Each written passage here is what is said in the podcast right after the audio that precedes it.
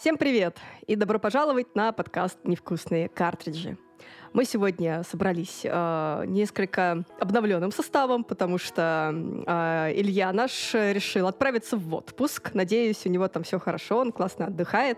И сегодня мы решили позвать к нам в гости Ваню из канала Игрология, который был уже у нас два раза, и это получается третий, да. Ваня, привет.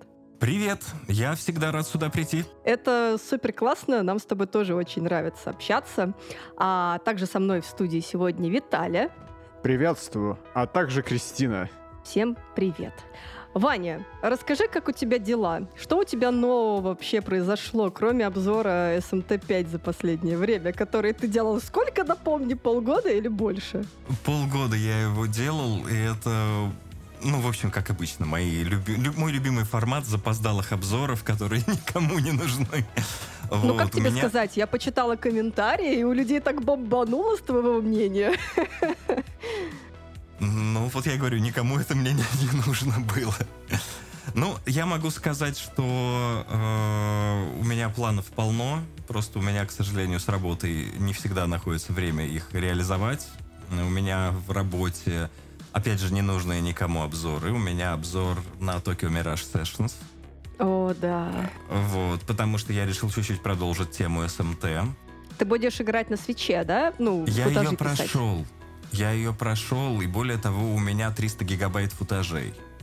Вот. Также у меня порядка 20 гигабайт футажей э, диска Elysium на свече. О, а, блин, как же интересно было бы посмотреть на обзор э, диска Elysium, ну, от тебя именно, потому что Это будет, это будет такая... очень короткий формат. Это будет очень а, короткий будет формат. Короткий Здесь формат. Я, я специально сейчас сокращаю. Мои обзоры по 40, э, по 30-40 минут это нереально вывозить. Это прям очень тяжело. Более того, у меня ничего хорошего про диск Elysium нет э, сказать.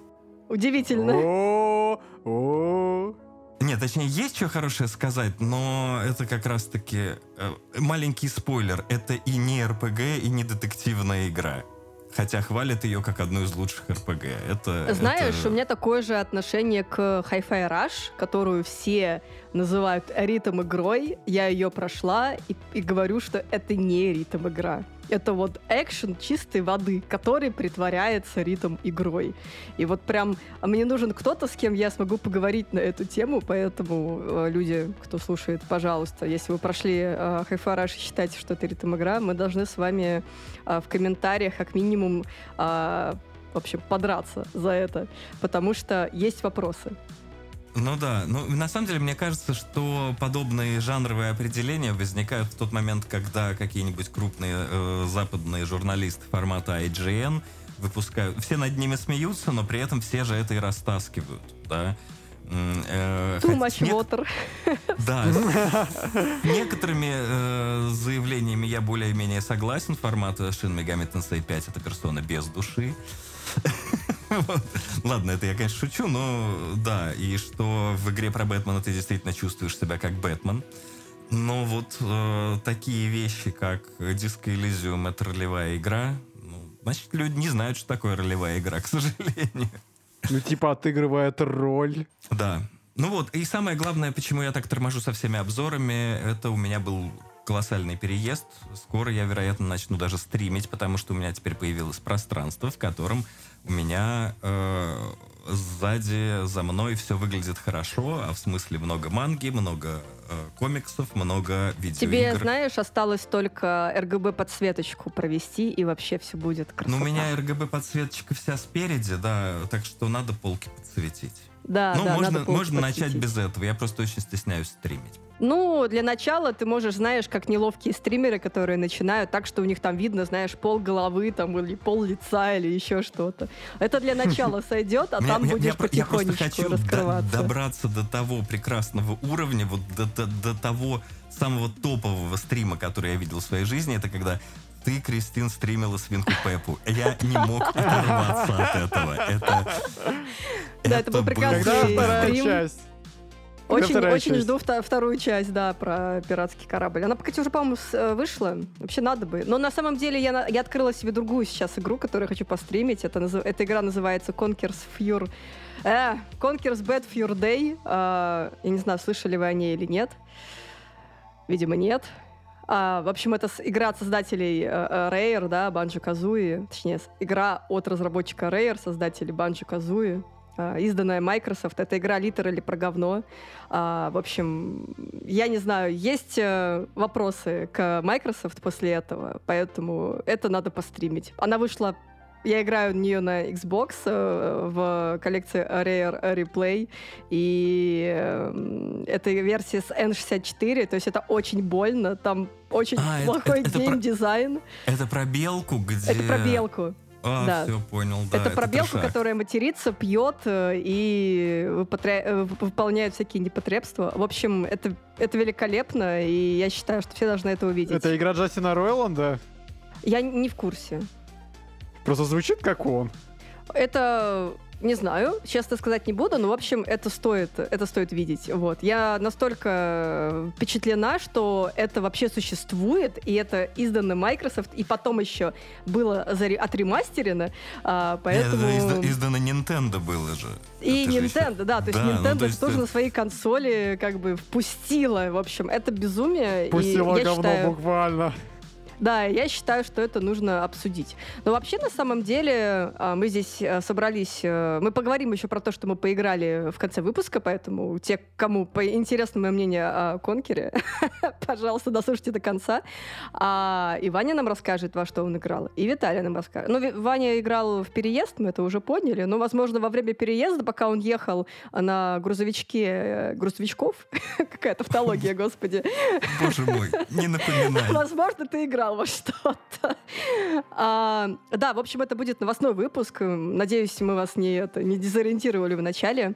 А, поэтому будет много чего сегодня мы будем обсуждать. И последние какие-то анонсы, и немножечко презентацию Pokemon Presents прошедшую обсудим. А, продажи, конечно же, обсудим, потому что Nintendo за последнее время много чего продала и очень довольна этим. Мы все еще ждем Switch 2, пожалуйста, когда же будет анонс? Но пока анонса нет, будем обсуждать все, что есть. Так что, Виталия, а, давай, твои любимые цифры, группа NVIDIA Эльдорадо и вот это вот все. И нелюбимые Кристины. Ладно. Да, я просто уже не могу общаться про цифры, но меня заставляют. Ну, вы... Мы подкаст про коммерческую организацию, значит, надо обсуждать. В общем, начнем с российского ритейла. NVIDIA Eldorado оценила интерес к игровым консолям за первое полугодие 2023 года.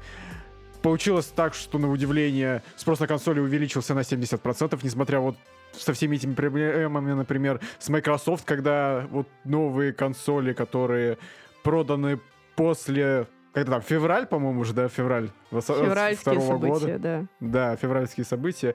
После них там начали какие-то проблемы, и... но это нич- никого не останавливает. Никого не останавливает э, закрытый стор. Удивительно, конечно. А вот по поводу игр, ну, тут, естественно, доминация PlayStation 4. Наполовину э, четверка отходит, 25% отходит PlayStation 5, и остальные 25, получается, делят Xbox и Nintendo Switch. Самыми покупаемыми новинками этого года оказались, получается, Hogwarts Legacy, которая выйдет также на свече в ноябре, Atomic Heart, Resident Evil 4, Dead Space и наша The Legend of Zelda Tears of the Kingdom.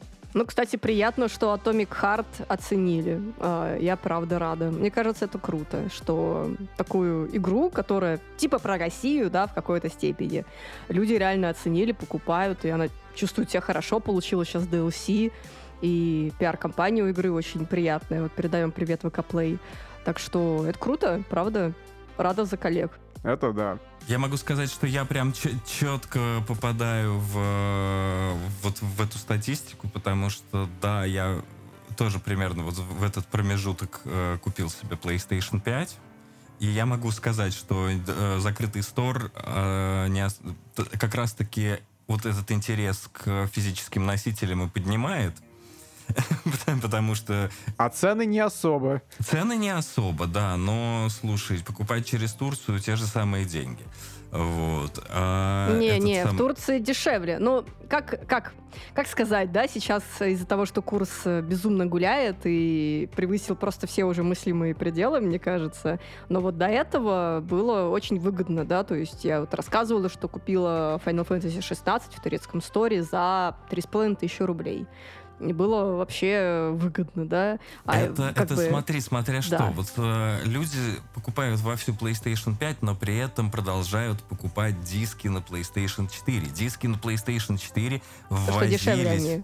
Да, они ввозились еще по другому курсу доллара, и это получается все равно дешевле, чем многие из этих игр купить в каком-либо сторе, который автоматически под курс доллара э, подстраивается. Поэтому мне кажется, что здесь все как положено. Правда, я на Switch тоже покупал, но я, к сожалению, не так много на Switch играл в последнее время. Мы Понимаю. все, мы все. Так, ну, раз речь зашла про Switch, то давайте посмотрим, какой топ игр за первое полугодие. На первом месте, разумеется, The Legend of Zelda Tears of the Kingdom. На втором месте Minecraft. Бессмертная классика. На третьем месте, вот это вот удивительно, FIST, Forged in Shadow Touch. Торч. Но на самом деле э, это, это, мне кажется, потому что она была в каких-то диких скидках, и она выгодно очень продавалась. Возможно, из-за этого она влетела в топ. Но это интересно, конечно. Сколько же ее тогда завезли, да? Как, какое количество копий завезло? Э, не знаю, Soft Club или Nintendo, или Ачивка. Я уж не знаю, кто там сейчас этим всем занимается, но интересно, почему вообще она вышла в топ. Ну да. Тут, наверное, поштучно, я так понимаю, потому что если на скидках, то, наверное, оно было бы где-нибудь ниже, а не на третьем месте. Ну ладно. На четвертом месте у нас It Takes Two. И на пятом Bayonetta 3. Несмотря ни на что. Жалко, что эта вот статистика не сможет уйти Platinum Games, чтобы они продолжали переводить игры на русский язык, несмотря ни на что. Ну вот мне, кстати, удивительно, что в этом списке нету Fire Emblem. Как-то маловато Nintendo эксклюзивов для этого списка. Ну, а, а с чего вдруг Fire Emblem тут быть, когда это нишевая игра? Ну, все-таки. Все-таки ну, в целом, бы. Да, в целом я, кстати, согласна, что, наверное, этот список, он более для, знаешь, такой мейнстримовой аудитории, знаешь, которые любят поиграть там. А, ну, окей, Зельда, понятно. Мне скорее а, действительно удивляет то, что Tears of the Kingdom на первом месте, хотя она стоила просто какой-то космос.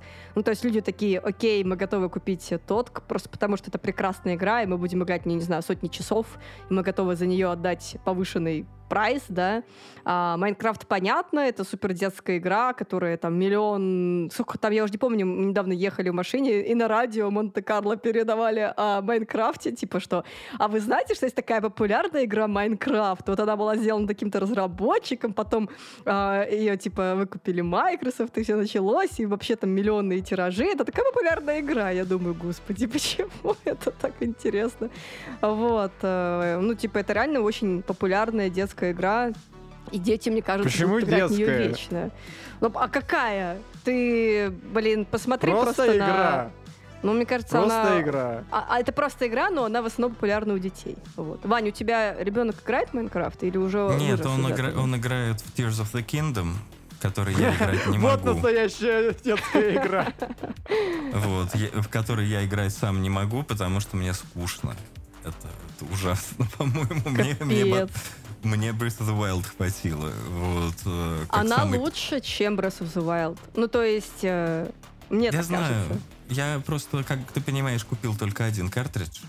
И, и я не очень хочу в нее пока играть. У меня пока Bayonetta третья не, не сыграна. А Майнкрафт, ну, по-моему, ребенку надоел уже лет пять назад. Уже вырос из этого возраста, да, да, короче. Да. Ему 14 лет, если что. Ну, я помню, да, что он у тебя уже наверное, превысил возраст Майнкрафта. Хотя, мне кажется, все, ну, то есть... Э, Сейчас все и, и в 30 лет 30... можно играть в Майнкрафт, в принципе. Естественно. Там же, я помню, были супер популярны все эти кастомные сервера, на которые их строили всякое безумие, да, вот эти вот все коммерческие проекты. Да, серверы ЛДПР. Не, ну там на самом деле много креативных штук создают, там даже вроде кодят, типа того, с Да, помощью да, вот этих там- вот командных блоков. Я восторгаюсь всякими коммерческими штуками от э, брендов, когда там строят огромные рестораны, да, там, я не помню, то ли KFC, то ли Burger King, то ли еще кто-то там что-то сделали. Огромный реально ресторан построили, вот эти отели. Это все безумно круто. Я помню, даже Sonic, по-моему, кто-то там делал тоже официально Да, все да, от да. Sega. Да, Мы да, тогда там, конечно, стримили еще с круто. Ильей. А, ну вот, вот. В общем, да, это все меня восхищает. А, а то, что делает и Two, в списке тоже, в принципе, понятно, потому что это такая супер очевидная игра для двоих человек. А Switch, в принципе, ну, можно рассматривать как ко- кооперативную такую консоль, да, когда ты играешь на одной консоли вдвоем. А, потому что, условно, ты можешь взять... а У тебя, может быть только один контроллер, и ты можешь играть уже вдвоем. А на других консолях ты так не сможешь. Тебе обязательно нужно купить будет а, еще один джойстик. Следующая у нас новость про фифу. Все же помнят, что начиная с 2019 года там выходила Legacy версия, то есть, по сути, та же самая игра 2018 года, просто меняется состав, и там какие-нибудь там иконки меняются. Но теперь, когда э, дружба с FIFA закончена, и теперь у нас будет я Sports Football Club 24, игра на свече будет на Frostbite, как там на PlayStation 4 и так далее. А я правильно понимаю, что она теперь не FIFA, потому что у них права закончились или как? Ну да, не стали FIFA продлевать с ними, и теперь FIFA раздает э, и права на бренд кому попало. А, а что с 2К командами? Э, Там будут какие-то лицензированные команды или нет? Или это теперь PES? Ну, я так понимаю, контракты заключала Electronic Arts, и права на них остаются у них. Да? Фиг знает. Наверное. Ну, я не шарю. Я, из меня так себе Не, футболист. ну если, ту- если как бы там 19 тысяч реальных футболистов, то как будто бы э, команды и игроки останутся. Ну, я Скорее думаю, всего, они да. просто бренд FIFA убрали. Да, да, а, да. ни- Ничто не мешало им из года в год, добавляя какие-то небольшие мелочи, ну и, конечно, серьезную работу по моделингу всяких футболистов, просто чуть-чуть рескинить игру. Потому что вот э, последнее, во что я играл, это там 20 и 21 версия. Они хорошие игры, они действительно хорошие игры, но э, кошмар э, в плане того, что интерфейс абсолютно даже тот же сам. То есть видно, что работы практически... Она есть, да, но ее даже не видно точки зрения чисто консюмерской. Э, Поэтому, ну, ну, вот не знаю. Я думаю, что это будет абсолютно все то же самое. Они просто нашли способ, как перенести этот Frostbite на Switch. И как уж он будет работать, это будет, Одному это будет богу большой... известно. Да, это очень большой вопрос, потому что если он будет работать, вот это, вот, вот это, кстати, тогда действительно очень классный э, будет момент, что если действительно Frostbite э, на свече э, заведется, значит, мы сможем ожидать, вероятно, какого-нибудь Battlefield, какого-нибудь, да, вероятно, э, какого-нибудь э, там Dragon Age Inquisition, которого было бы прикольно увидеть на свече, вот, а в остальном, ну, очередная FIFA будет. Она же геймплей сильно отличаться не будет, так что... Ну да, футбол есть футбол. Перейдем тогда к следующей новости, которые тоже про команды. Splatoon 3. Разработчики объявили о работе над функцией под названием менеджер турниров. С ее помощью можно будет настраивать турнирные сетки, автоматическую генерацию комнат э, и обработку результатов.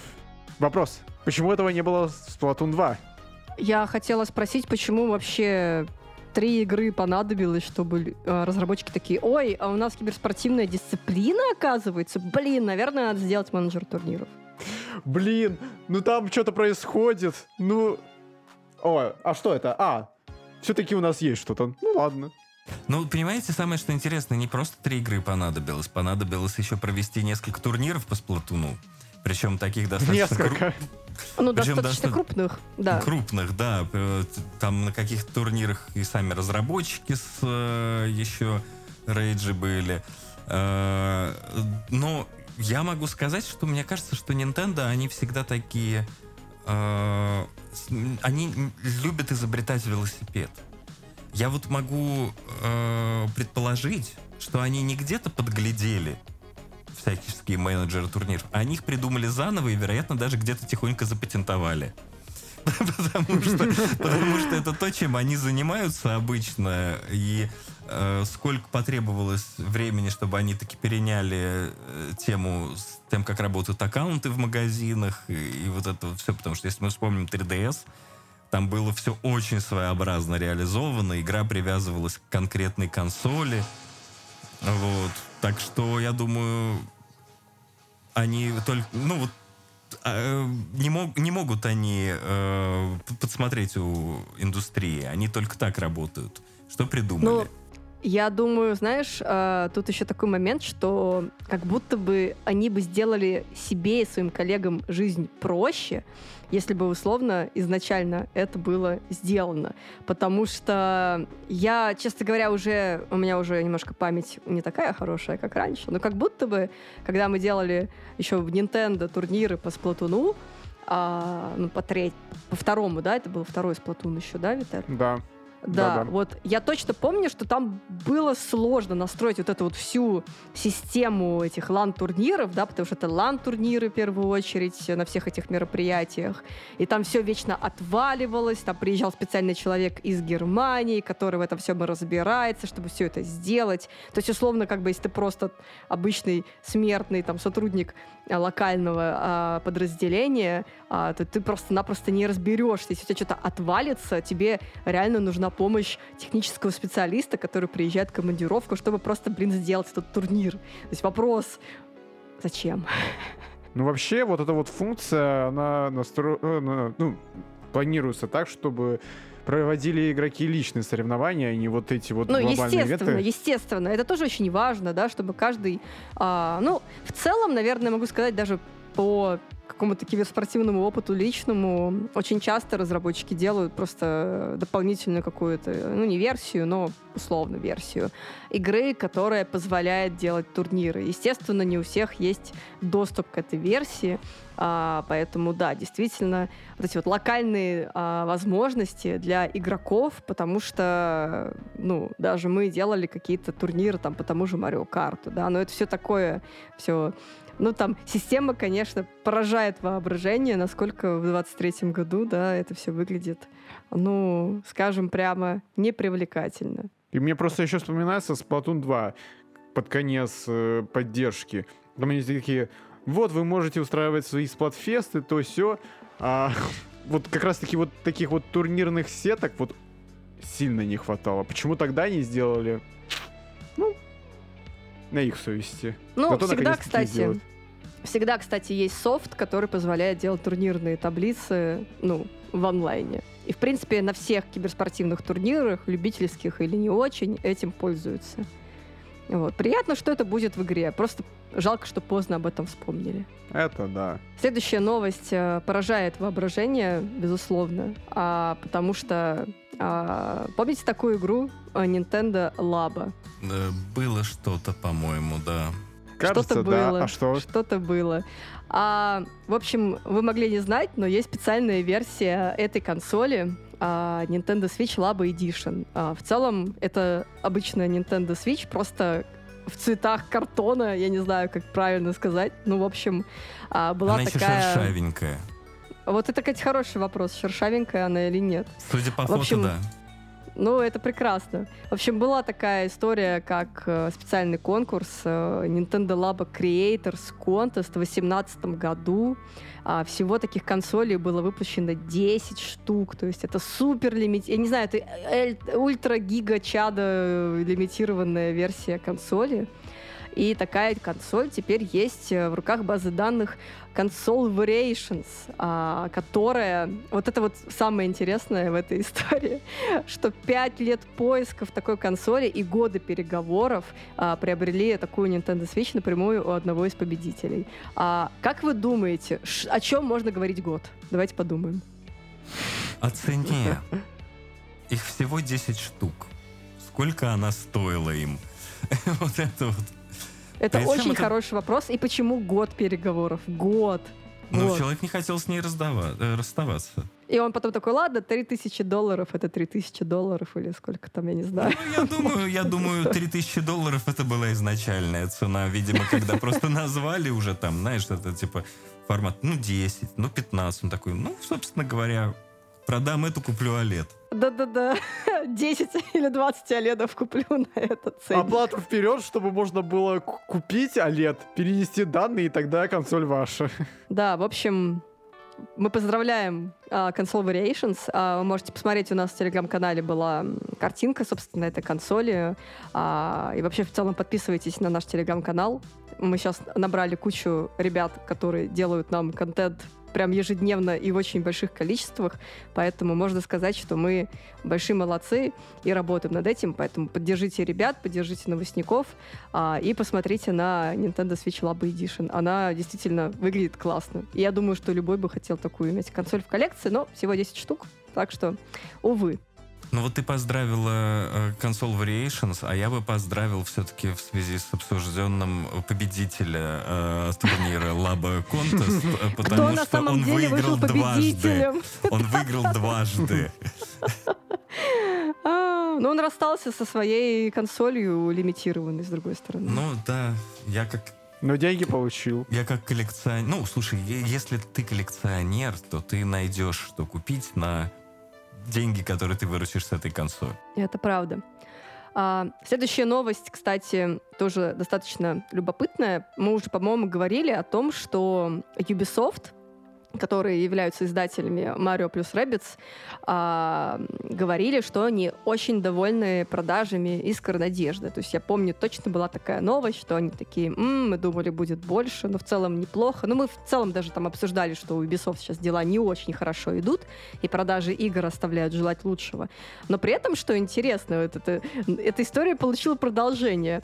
А, а сами разработчики Mario плюс Rabbids э, не обеспокоены продажами. Продюсер серии Кристина Нава в интервью VGC сказала, что студию вполне устраивают продажи игры. А более того, э, первая часть серии продалась э, тиражом более 10 миллионов копий, что хороший весьма результат для довольно специфичного жанра.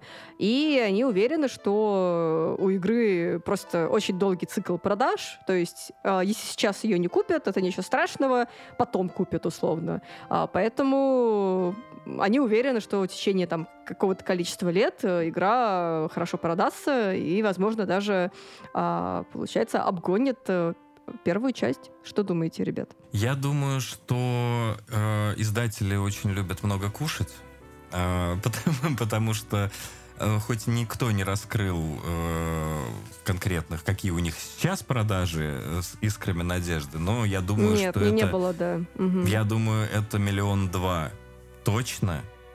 Э, К тому же мы будем смотреть, что 10 миллионов э, у первой игры, это мы считаем в каком? В 2023 году. Сколько ей уже лет? Сколько она за это время продавалась? Вот, до сих пор люди ее покупают, первую часть, поэтому, поэтому собственно говоря... Слушай, ну на нее были такие выгодные акции, я помню, в Ешопе. Там чуть ли не за 100 рублей ее можно было купить. Ну, побольше, Ну, конечно, но сам Ну, факт. побольше, да. Но сам факт в том, что просто когда эта игра попадет в, ски- в скидки, там, в каком-нибудь Ешопе, да, соответственно, там побегут сразу цифры продаж наверх. Ну, во- вообще, как-то очень, очень странно э, на какие-то реально безумные цифры стали ориентироваться э, издатели, потому что э, вот возьмем какую-нибудь там, я не знаю, даже персону пятую, да, очень известная, очень популярная игра. Э, они Атлус праздновали, вот, по-моему, незадолго до э, выхода Switch-версии, по-моему, только тогда PlayStation 5 Royal версия вышла. Ну, в общем, я не помню конкретно в какой момент. Они праздновали, вау, ура, 2 миллиона копий. Ничего себе. И это с учетом того, что они считали оригинальную игру, которая начала свои продажи там в 15-16, точно не помню, году. А то, нет, в 17 даже, по-моему. Но не суть важно. За это время 2 миллиона копий они рады. Игра тоже была для них не дешевая, и это хорошие большие деньги. То есть такое ощущение, что видеоигровой бизнес ориентирован не на нормальные прибыли, а на какие-то безумные. Но тут вопрос скорее Смотри, в названии игры есть упоминание Марио. Марио же один из самых известных и популярных персонажей в индустрии развлекательной. И вот они такие, блин, тут же есть Марио, значит, это должно продаться просто миллионными тиражами. А все ли игры с Микки Маусом продаются очень хорошо? Или с Барби.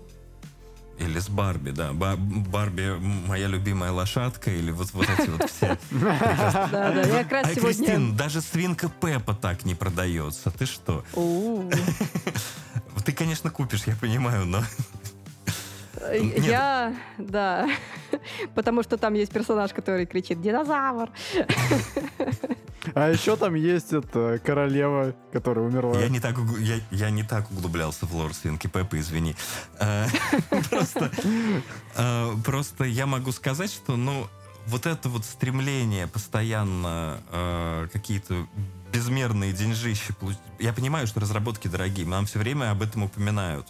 Что разработки, э, разработка Особенно игр это очень, очень дорогое занятие. А потом происходит ситуация, как с Baldur's Gate и все, что вокруг нее сейчас происходит. Когда э, ты видела, да, Кристина, это дело? Конечно. А, Значит, фирма Larian выпускает нормальную, полноценную игру, которая э, такая же полноценная, как многие э, RPG нишевые, которые выходили до этого, просто очень дорогая в смысле производства. Да, она Но они ее хоро- делали, сколько она там в бета-версии была? Несколько года. лет. Три года. во, Я точно помню, что ее там все допиливали, допиливали, допиливали. Вообще казалось, она никогда не выйдет. Но Ну вот, они, сдел- они сделали игру. Они э, в процессе запустили Early Access только для того, чтобы получить фидбэк от игроков и сделать то, что нужно игрокам. Спасибо им большое за это, да. Да, причем э, я был на этом э, тесте, я смотрел чуть-чуть начало игры каждый раз и видел, что они меняют и как делают. Они полностью отказались от дополнительных монетизаций, кроме одного там маленького DLC, в котором там по, по сути артбук. И им остальные разработчики говорят, нет, так нельзя, а игроки, не смотрите туда. Это не может быть новым стандартом индустрии. Мы потому что так делать не будем. Мы будем выпускать Diablo 4, которая будет стоить 70 долларов на PlayStation 4, и превращать ее в парад микротранзакций, когда у тебя игра изначально магазин, а потом уже игра. И вот таким образом э, получается, что э, они все время ожидают безумных денег. Не столько, сколько это стоит. Ты сделал игру, да, продал ее за 70, там, 60-70 долларов и получил свою прибыль. А они смотрят...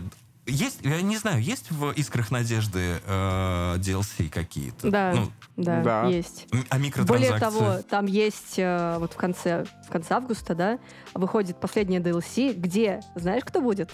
Будет Реймон, который вообще Ubisoft забыт уже, я не знаю, сколько лет. И Ну, после Rayman таким Legends, образом, да. и, ну, да, причем Rayman Legends, да, я, я понимаю, но, блин, я, наверное, даже говорю больше о 3D Реймонах, да, которые вот почему-то мне больше нравились. Но Legends тоже хорошая, безусловно. А, и вот Ubisoft э, как бы такие, смотрите, мы помним про Реймона, вот, вот Ну, смотрите, потому вот что он. в, в играх про Реймона и появились изначально кролики. Да, потому- да, безусловно. Потому да. что это был, была игра Rayman Raven Rabbids, которую я, к сожалению, не мог играть. Там было много прикольных... Ну, я играл на PlayStation 2, там не было, естественно, motion контроля, э, на котором строилась половина игры. И там А была... в чем прикол был тогда? Вот его было не так много, но самая большая проблема была в мини-игре, в которой из зубов кролика вылезают черви. Вот на этом месте меня коробило, и я вырубал. Я Фу. просто, просто не мог. А, Детская игра, семейный контент. Ну, слушай, Покупайте это, скорее. это то же самое, что иногда происходит на всяческих ник- Николодианах, да, когда достаточно отвратительные Ой, вещи нет. во всяких губка-бобах и прочих. Нет. Ладно, мы смотрим Зачем ты напомнил? Мы смотрим Да, «Свинку давайте Пеппу». лучше Пеппу. Кристин, давай, покупай и заводи стрим. А сначала Конкер, простите. А дальше опять нелюбимые Кристиной цифры. Давайте я, что ли, тогда расскажу. Ну давай. А, Квартальный отчет Nintendo подтверждает успех Tears of the Kingdom.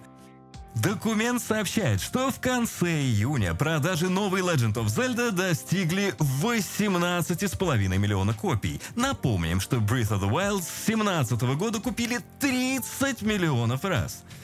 Отдельно Nintendo упоминает, что Супер Братья Марио в кино помог увеличить продажи игр от Марио. Э, про Марио. О, Марио. Господи, как вас написано Нормально, от. Марио тоже можно. Ну что, э, неудивительно, Tears of the Kingdom хорошие продажи, собственно говоря, многие кто купил себе Switch, э, вообще не в курсе других эксклюзивов Nintendo, им как бы было пофиг, они покупали ради ботвы, а тут продолжение ботвы. Людям нравится Они это продали прекрасно. консоль, а потом сейчас снова купили и снова игру Да, к ней да, прикупили. да. Это, кстати, хорошая шутка про тех людей, которые реально купили консоль ради ботвы, потом ее продали. И сейчас такие, черт, опять покупать, черт возьми. А все же выросло в цене, так что не, не выиграли, получается, в этом. Кстати, Вань, поздравляю, ты первый гость, который зачитал новость в Да, наших новостных просто. выпусках. Мне еще... Я словила вайбы твоего обзора из-за кадра, мне так понравилось. Спасибо большое. И У тебя, очень, у тебя получилось прям, знаешь, как в новостях, вот в реально в настоящих новостях. Э, Может быть, ты нам будешь зачитать. просто вести, там, не знаю, ежемесячные Ну, новости. э, Вообще не вопрос. Просто все новости зачитывать вот этим голосом, пожалуйста. Да, кстати, мы тут еще... Там еще в э, квартальном отчете еще что-то про Mario Kart 8 Deluxe, но там как бы продажи и продажи. Ну что, игра все еще, все еще хорошо продается. И, кстати, вот интересно, повлияло ли на это как-то вот то, что они сейчас выпускают вот эти все а, новые трассы, новых персонажей. А, я уже не помню, мы уже, по-моему, говорили об этом, и я уже жаловалась, что, господи, почему они так много времени тратят на то, чтобы все это растянуть, эту всю тягомотину с волнами? Почему нельзя просто сделать а, и выпустить все сразу? Зачем вот эти вот микропорции? Вот я реально чувствую себя очень неловко, потому что, знаешь, вот как собаку подкармливаешь, там, не знаю, не еду ей кладешь, да, там, полную миску, а выдаешь ей лакомства какие-то. И она все никак не может насытиться, она такая, блин, ну я не надоедаюсь, ну дай, дай, дай нормальную еду дай мне. Вот примерно так же я себя ощущаю, когда мне говорят, вот еще одна волна, и еще одна волна, а потом через полгодика еще, может быть, одна будет. Ну, Кристин, давай честно, тебе вообще плевать, потому что у тебя нет ни подписки Nintendo Switch Online, ни DLC отдельно. Ну, я же играла, когда была подписка периодически. Ну, тут, кстати, вот какой момент. Во-первых, э, это тот редкий случай, когда Nintendo все-таки подглядывает у конкурентов. Э, Вот. А во-вторых, э, ну это же как? Если ты выпустишь сразу все трассы, у тебя будет пик онлайна, а потом все уйдут дальше.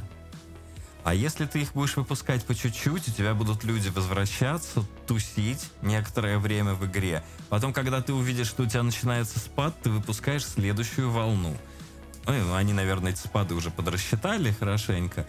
А, но для меня до сих пор в этой игре она механически мне нравится куда больше, чем Crash Team Racing. Вот. Хоть я Crash Team Racing тоже люблю очень. Но там не хватает одной очень важной вещи. Какого-то нормального синглплеера, который, был бы, который бы Который был объединял в Крэше очень классный, кстати. да, да, да. То есть, что у тебя есть ощущение, что ты что-то проходишь. Более того, э, взять и собрать маленькое, ма- несколько маленьких заставочек с персонажами игры, почему они гоняются и, например, э, хотят победить какое-нибудь общее зло, это было бы не так сложно. Это можно было бы даже в виде визуальной А, по-моему, новеллы ни в одном. Марио Карте не было же сюжета, да? Не было сюжета. Ну но, это да. же не зна- но это же не значит, что его не надо сделать. То есть Марио Теннис даже был сюжет. Я помню. Да. Да. Причем, причем Да. Э, Причем его было интересно проходить. Марио Теннис мне очень понравился последний. Он прям... Я, кстати, гольф не играл. Там есть сюжет? Нет сюжета?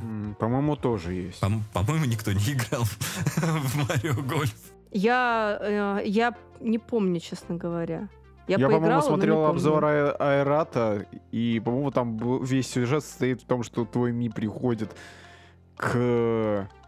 Ну вот в- это собрание гольфа, и все начинают, о, какой ты классный А, гольфист, ты да-да-да-да-да. такой классный гольфист. То есть там был такой сюжет, но намек очень такой. Ну, как бы в любом сюжет. случае, сюжет в виде выстраивания прогрессии — это очень хорошо. Хотя бы, хотя бы ради выстраивания прогрессии. Потому что я помню в свое время была такая тема э, Гран-туризма. Его всегда очень любили на консолях PlayStation, и в какой-то момент его выпустили на PSP. Это я такой старый, что я это помню.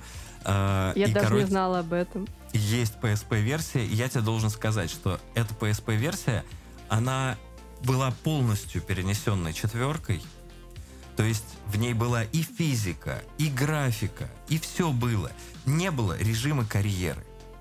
И от этого в игре нечем было заняться.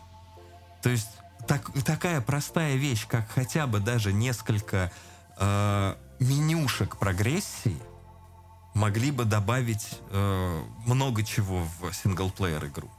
А тут мы вот с Марио Kart имеем то же самое, что у нас нет Подожди, никакого... а в последний Гран Туризма есть сюжет? Ну, он, он не совсем сюжет, да, но... Он же не сюжет, там же просто набор трасс. И ты Там просто играешь... Нет, набор, набор чемпионатов и твоя прогрессия. Набор чемпионатов, это... простите, пожалуйста. Да, набор чемпионатов, где ты играешь, э, зарабатываешь кредиты, тратишь их на машины. Я просто наблюдаю за всем этим процессом постоянно. Но как будто бы я не знаю, ну типа вот есть Форза, где у тебя реально есть сюжет. Ты там попадаешь на праздник жизни, и тебе там нужно пройти какие-то определенные там действия. И вроде как ты играешь, и тебе постоянно игра говорит, «Эй, привет, ты классно последнюю гонку сыграла, теперь давай, поехали сюда, и будет дальше круто». Или там, не знаю, в, в этом, в Unbound, да, в, в NFC.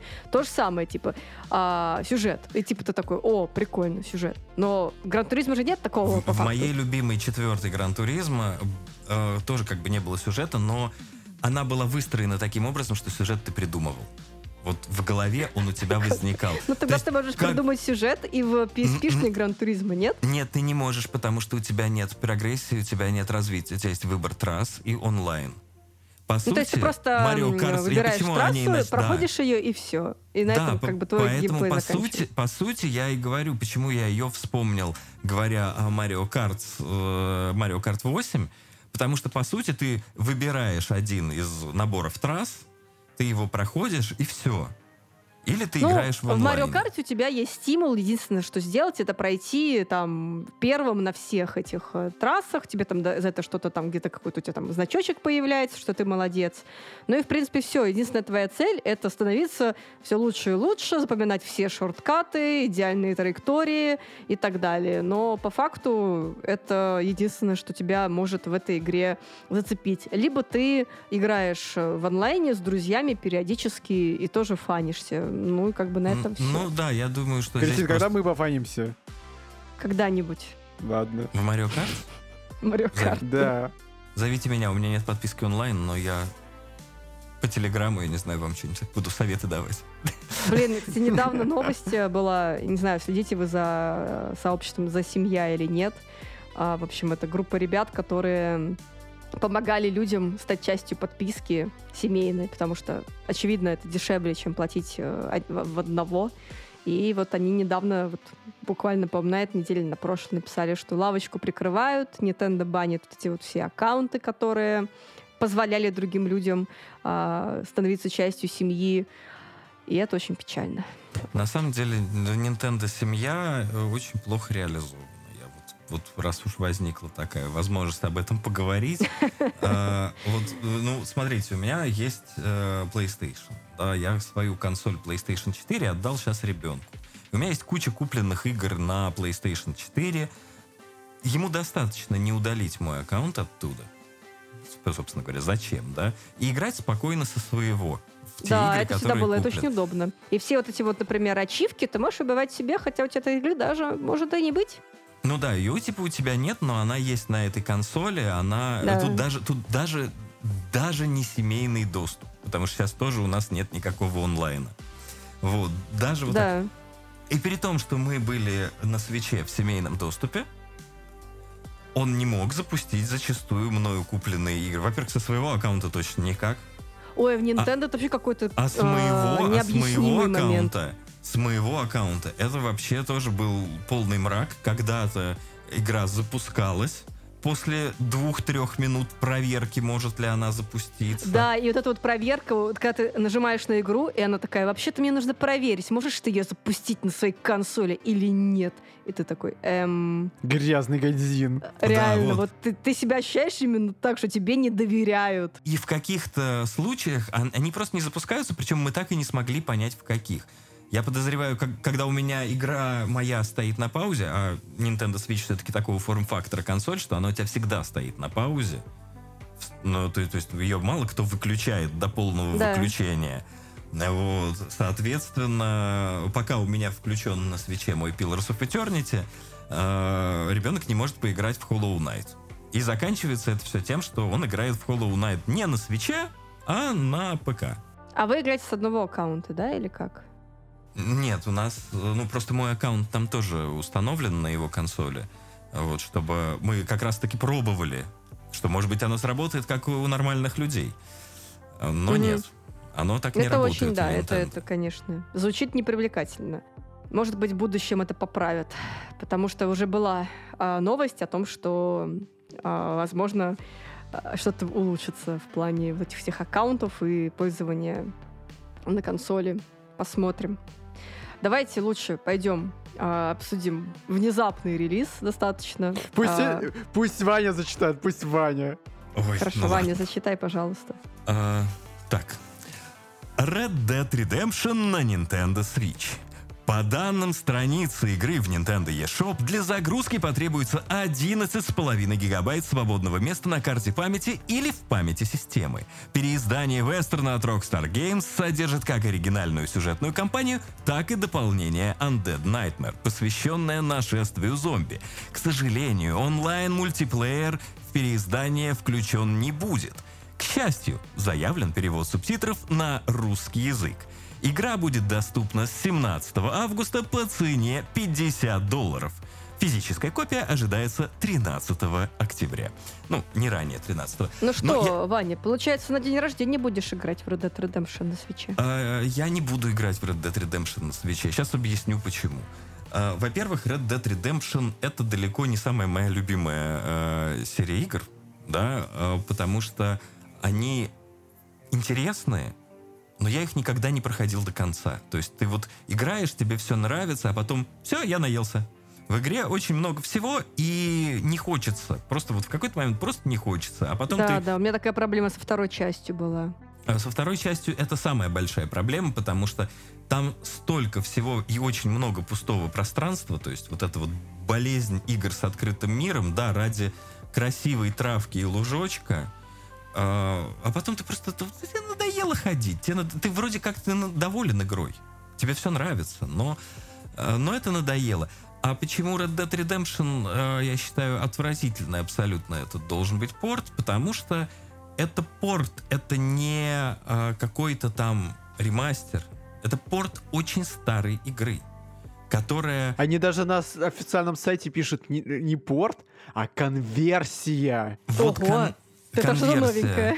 Кон- э, видимо, это позволяет им поставить ценник в 50 баксов. Но у меня эта игра, к удивлению моему, есть в ужасной версии на PlayStation 3, и она у меня есть в более-менее нормальной версии на Xbox 360. Мгм. Соответственно, совет всем тем, кому вдруг э, в голову взбрела идея э, поиграть э, в Red Dead Redemption, я думаю, что если не портативный режим не очень нужен, да, есть Xbox новый, если у вас он есть, просто покупайте версию Xbox 360. Она пойдет. и- Ну там нет русского языка. ну, у меня всегда есть пунктик такой, типа, учите английский. Ну ладно, это я О, не-не-не, нет, это, это вообще не вариант. Ты просто не чит... Не, ну ты читаешь комментарии, поэтому ты, в принципе, все знаешь на эту тему, что люди думают, что я не обязан вообще. Если мне продают, значит, мне должны дать уже игру с э, русскими субтитрами, с русским дубляжом топовых актеров. А я же отдал за это 3000 рублей. Вот я должен получить весь контент. С нынешним курсом долларов э, 50 долларов это не 3000 рублей. Мне кажется, это, К сожалению. это будет несколько дороже. А, Вот. Ну, скажем так, наверное, в портативной версии эта игра будет все-таки, может быть, я с ней слишком жесток, потому что, опять же, из области я не люблю Skyrim, но я считаю, что Skyrim на свече это абсолютно прекрасно, и в него интересно на нем играть.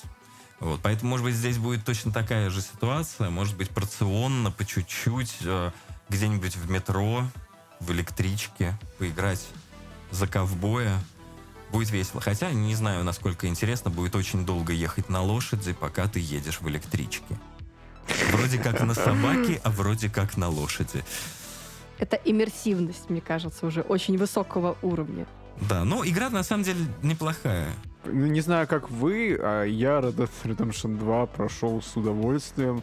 И я очень хотел поиграть в первую часть. В теории я мог бы на эмуляторе запустить, я как бы запускал, но э, я ж там очень долго мучился с ромом на русском языке, потом смотрю, бамс, этот ром такой себе э, отвратительный с этим переводом, что я такой отложу пока что на долгий ящик. А тут нативная версия, ну почему бы не попробовать, но платить 5000 рублей или 50 баксов мне что-то как-то не хочется. Ну, тут вы тоже понимаешь, какой момент? Я, например, оцениваю, что это очень дорого, потому что я никогда не играл в игру. Вот, точнее, потому что я ее, наоборот, много играл, я играл на двух консолях. Для меня это реально старая игра. Для многих, например, для э, аудитории чисто Nintendo, они никогда не играли в Red Dead Redemption, для них это новая игра. Тут вопрос э, того, с какого ракурса ты на это посмотришь. Вот мы же покупаем какой-нибудь вот свеже свежевышедший Legend of Zelda Skyward Sword, да, когда он вышел. И многие покупали его за... Сколько он там? 60 баксов, по-моему, стоил, когда вышел. Да. Потому что для них это была прям абсолютно новая игра. Я купил в половину стоимости, так что мне нормально было. Я купил в полную, я еще ни разу не запустил. По-моему, я не очень удачно это все сделал. Спасибо видео и Эльдорадо за ваши баллы. У меня, честно, Red Dead Redemption 2 в бэклоге. Когда-нибудь я в нее поиграю. Я начала и дропнула, потому что меня испугал, честно говоря, масштаб игры. Но мне говорят все, что там такой потрясающий сюжет э, с вот да, таким поворотом, хотя я его уже знаю. Вот, э, я поэтому очень хочу. Но нет, не в ближайшее время точно. Я ее почти допрошел. Круто. Короче, играйте в Red Dead Redemption там, где вам удобно, в первую, вторую или вторую часть. Э, я думаю, что первую часть можно поиграть, а, особенно учитывая, если вы поиграли во вторую часть и все никак не могли э, присоединиться, да, подключиться к первой части. Вот для вас хороший вариант, как сказал Ваня, в электричке, в поезде, где угодно, можно скакать на лошади и ни в чем себе не отказывать. Первая пободрее. Первая пободрее намного. Тем более, что первая пободрее. Не знаю, мне подруга говорила, когда я прошел вторую часть, Блин, ну ты же не сможешь теперь играть в первую часть, там же э, оно еще медленнее еще, типа то все. Да пофиг. Это то же самое, что поиграв в тот, ты не можешь играть Breath of the Wild. Это вот та же самая история. Не, ну, с, по крайней мере, с RDR там другая история. Давайте кратенько пройдемся по следующей новости. А, на самом деле, мне мало что можно... Есть что сказать про поводу Pikmin 4, но вот журнал Famitsu поделился статистикой продаж, э, вот, получается, в этом месяце, в августе. А это не за весь месяц, это исключительно за неделю игра продалась э, тиражом 78 тысяч копий. А для Японии это, наверное, очень круто. Вот, конечно, для нас сейчас это выглядит, как будто бы это не очень много. Но если брать, опять же, чарты, то а, Pikmin 4 попала в топ на первое место на три недели подряд находилась. То есть она обогнала даже Tears of the Kingdom, потому что новый title, естественно. А, вот. Это все, что я могу сказать. Кто-то поиграл в Pikmin 4? Ребята, поиграли? Те, кто играли, я надеялся, что ты поиграешь. поиграли. Я, прош... я поиграла в один час, и просто я не знаю, я очень хочу пройти сейчас финалку 16 поэтому я ни на что другое не отвлекаюсь, а, потому что я не очень люблю проходить несколько игр одновременно, мне нужно что-то одно. Нужно пройти, потом я буду играть уже во что-то другое. Вот. То начало есть ты планируешь Pikmin... по четверку пройти, да? Ну да, но начало такое нудное, просто вот видеогейм Данки, если смотрите, он сделал идеальное видео про Pikmin 4, где в самом начале он такой, о, текст. Еще немножко текста, и еще немножко текста. О, персонаж со мной здоровается, класс. А когда играть-то я буду? А, еще один персонаж со мной здоровается. Ну вот примерно так. И только потом у тебя начинается игра. Вот я первый час этот текст почитала, а, муж у меня заснул просто рядом, такой, господи, как интересно. Вот, поэтому э, самую сложную часть я прошла, сохранилась, так что потом после финалки пройду и расскажу, потому что я все еще торчу э, ретроспективу Пикмен, блин, для этого подкаста. Вот. Я, я, к сожалению, не играл ни в один Пикмен, я поэтому себе с трудом представляю, Я как очень он советую поиграть э, тебе э, в кооперативе в третью часть с женой или с сыном. Это очень круто. А вот, кстати, что мне не понравилось, в Pikmin 4 нет такого кооператива, как в третьем. Потому что второй игрок в Pikmin 4 все, что может делать, это стрелять камешками. И это так плохо выглядит Это по как, сравнению как просто... в этом самом Тоуде, когда... Да, да, Да, да. да, да, да, да, да. Вот. Или как э, в Супер Марио Одиссе, где второй игрок там что-то за шляпу играет, что тоже очень скучно. Ну, знаешь, А, шляпа, по крайней мере, может двигаться. Да, тут он просто такой, «Э, это, это все. Мне кажется, такой тип э, мультиплеера сделан для того, чтобы взрослый человек садится поиграть и какому-нибудь трехлетнему ребенку вручает контроллер и Да, говорит, да, камни просто кидай. понимаешь, когда у тебя, вот мы просто совсем недавно прошли Pikmin 3, и у нас как бы все еще довольно, ну, яркие эмоции, и вот мы сели такие, знаешь, прям с таким вот, ох, сейчас будем снова там планировать, кто куда пойдет и так далее, и тебе говорят, а второй персонаж Кати камешками стреляет, и ты такой, «Эм, в смысле? Типа, поч- почему? Зачем вы? Я понимаю, что ну, игра выглядит на самом лучше. деле да, да, игра выглядит лучше, чем третья часть, но как будто бы это того не стоит, потому что реально кооперативе третья часть очень крутая, и она быстрая, то есть вы там буквально за пару вечеров, вечеров ее пройдете, но реально классная, то есть и для ребенка круто, потому что это же типа стратегия, и она очень хорошо логическое мышление развивает, потому что реально думаешь, так, вот что мне сделать сейчас, куда пойти, что сделать, как помочь там второму игроку, вот в этом плане классно, вот. Поэтому Pikmin 4 это больше соло- game. Там есть э, режимы для двоих игроков, но, ну, как бы, это не те режимы, да, ради которых ты будешь играть вдвоем. В общем, поиграю, расскажу, что там в соло.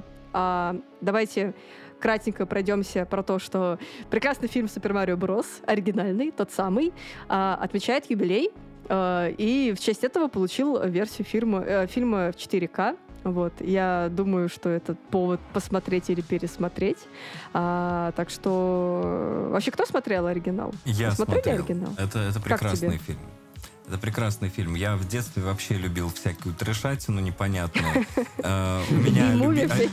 Я не знаю, что, что у меня было вообще в голове в детстве, да, но я очень любил фильм «Стрит Файтер». Я с Жан-Клодом Ван Дамом. И я любил вот этот вот... Я, конечно же, было всегда ощущение, что вы мне что-то не то показываете.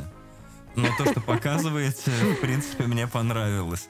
Э, Это очень странное кино. Очень странное кино. Причем, если вы э, когда-нибудь э, про этот фильм читали, смотрели какие-нибудь интересные ролики, там очень было сложно с производством этого кино. Потому что изначально действительно это планировалось как какое-то милое, доброе фэнтези. Но пригласили двух режиссеров, мужа с женой, которые хотели снимать артхаус. При этом вели себя абсолютно отвратительно с э, актерами. Они снимали в каком-то ангаре, в котором э, с людей просто градом тек пот, никто не мог ничего с этим поделать. Особенно страдали те, кто были в этих сумасшедших костюмах. Вот. э, этот фильм — это Марио, киберпанк, постапокалипсис, э, что-то очень-очень-очень странное. А Боб Хоскинс большую часть фильма пробегал э, бухой и со сломанной рукой. Потому что, потому что ему на съемках руку таки сломали. Вот он играл Марио. Вот, и для того, чтобы как-то все это дело вытерпеть, они все время пили. И это видно Марио по в фильму. будущем. Да, это Марио видно по в фильму. будущем. Холостой, все время пьет.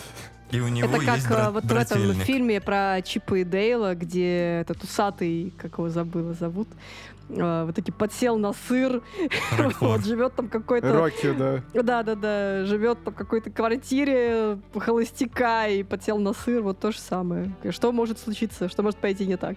Да, кстати, прекрасный фильм, особенно в переводе с индука. Да, прикольный фильм, кстати, да, согласна. Если Стрёмный не смотрели, Соник. стоит. Да, да, да, там хорошо в целом обыграли вот эту всю историю с метаиронией. А, и хорошо себя обсмеяли, в общем, ребята, так что да, это круто. Ну вот, кстати, сейчас фильм Супер Марио Брос превратился в э, такую мета-иронию, и Nintendo, я так чувствую, его в итоге полюбили. А понравится ли этот фильм основной команде невкусных картриджей, вы сможете узнать совсем скоро на Бусти. У нас планируется ретроспектива там спойлерная по всем экранизациям Марио. И не только, по-моему, Марио, в принципе, по экранизациям Nintendo, так ведь? Yes. Так что подписывайтесь и Подписывайтесь, пожалуйста. узнавайте наше мнение. А можно посмотреть с нами и поделиться своим мнением. Вот это будет вообще интересно. Дальше у нас э, новости про покемонов. Дальше ваша тема. Ваша Вот. тема, я удаляюсь. А, ну, на самом деле, надолго мы не будем здесь э, останавливаться. В общем, вта- 8 августа прошла очередная презентация Pokemon Presents. Это такие презентации, где а, поки- а, Nintendo... The Pokemon Company рассказывает какие-то э, новости в формате Nintendo Direct, ну, плюс-минус, где просто, короче, э, нам кидают трейлеры, рассказывают, что вообще происходит. В общем, а, мы в Pokemon Scarlet и Violet сейчас не играем, но для тех, кому интересно, кто все еще играет в эту игру, то 13 сентября вы сможете приобрести э, DLC э, The Teal Mask. А, Это добавит много новых а, вещей, в том числе там будут, кстати, стартовики оригинальные. То есть э, я, кстати, удивляюсь тому, как э, геймфрики за Pokemon Company привлекают к своим новым релизам с помощью старых покемонов. То есть они как будто бы такие, да-да, мы понимаем, что вам нравятся более старые покемоны, они, конечно, более прикольные, ну ладно, ладно, так уж и быть. Возьмите, играйте за них. Это, это забавно, но как-то странно, на мой взгляд. Вот. э, Ну и потом зимой выйдет второе дополнение за Indigo Disc. Э, Вот. Это все, что я могу сказать про эти DLC.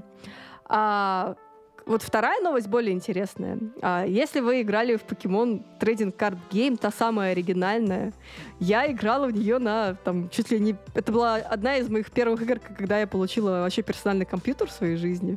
А, поэтому у меня есть какое-то, знаете, такое, типа... О, душа моя. В общем, э, Pokemon Trading Card Game э, стала доступна для подписчиков Switch Online. Вот. а, в классической подписке. А если вдруг вы любили Pokemon Stadium 2 с N64, то она теперь есть в расширенной подписке. Вот, заплатите чуть побольше, получите чуть побольше.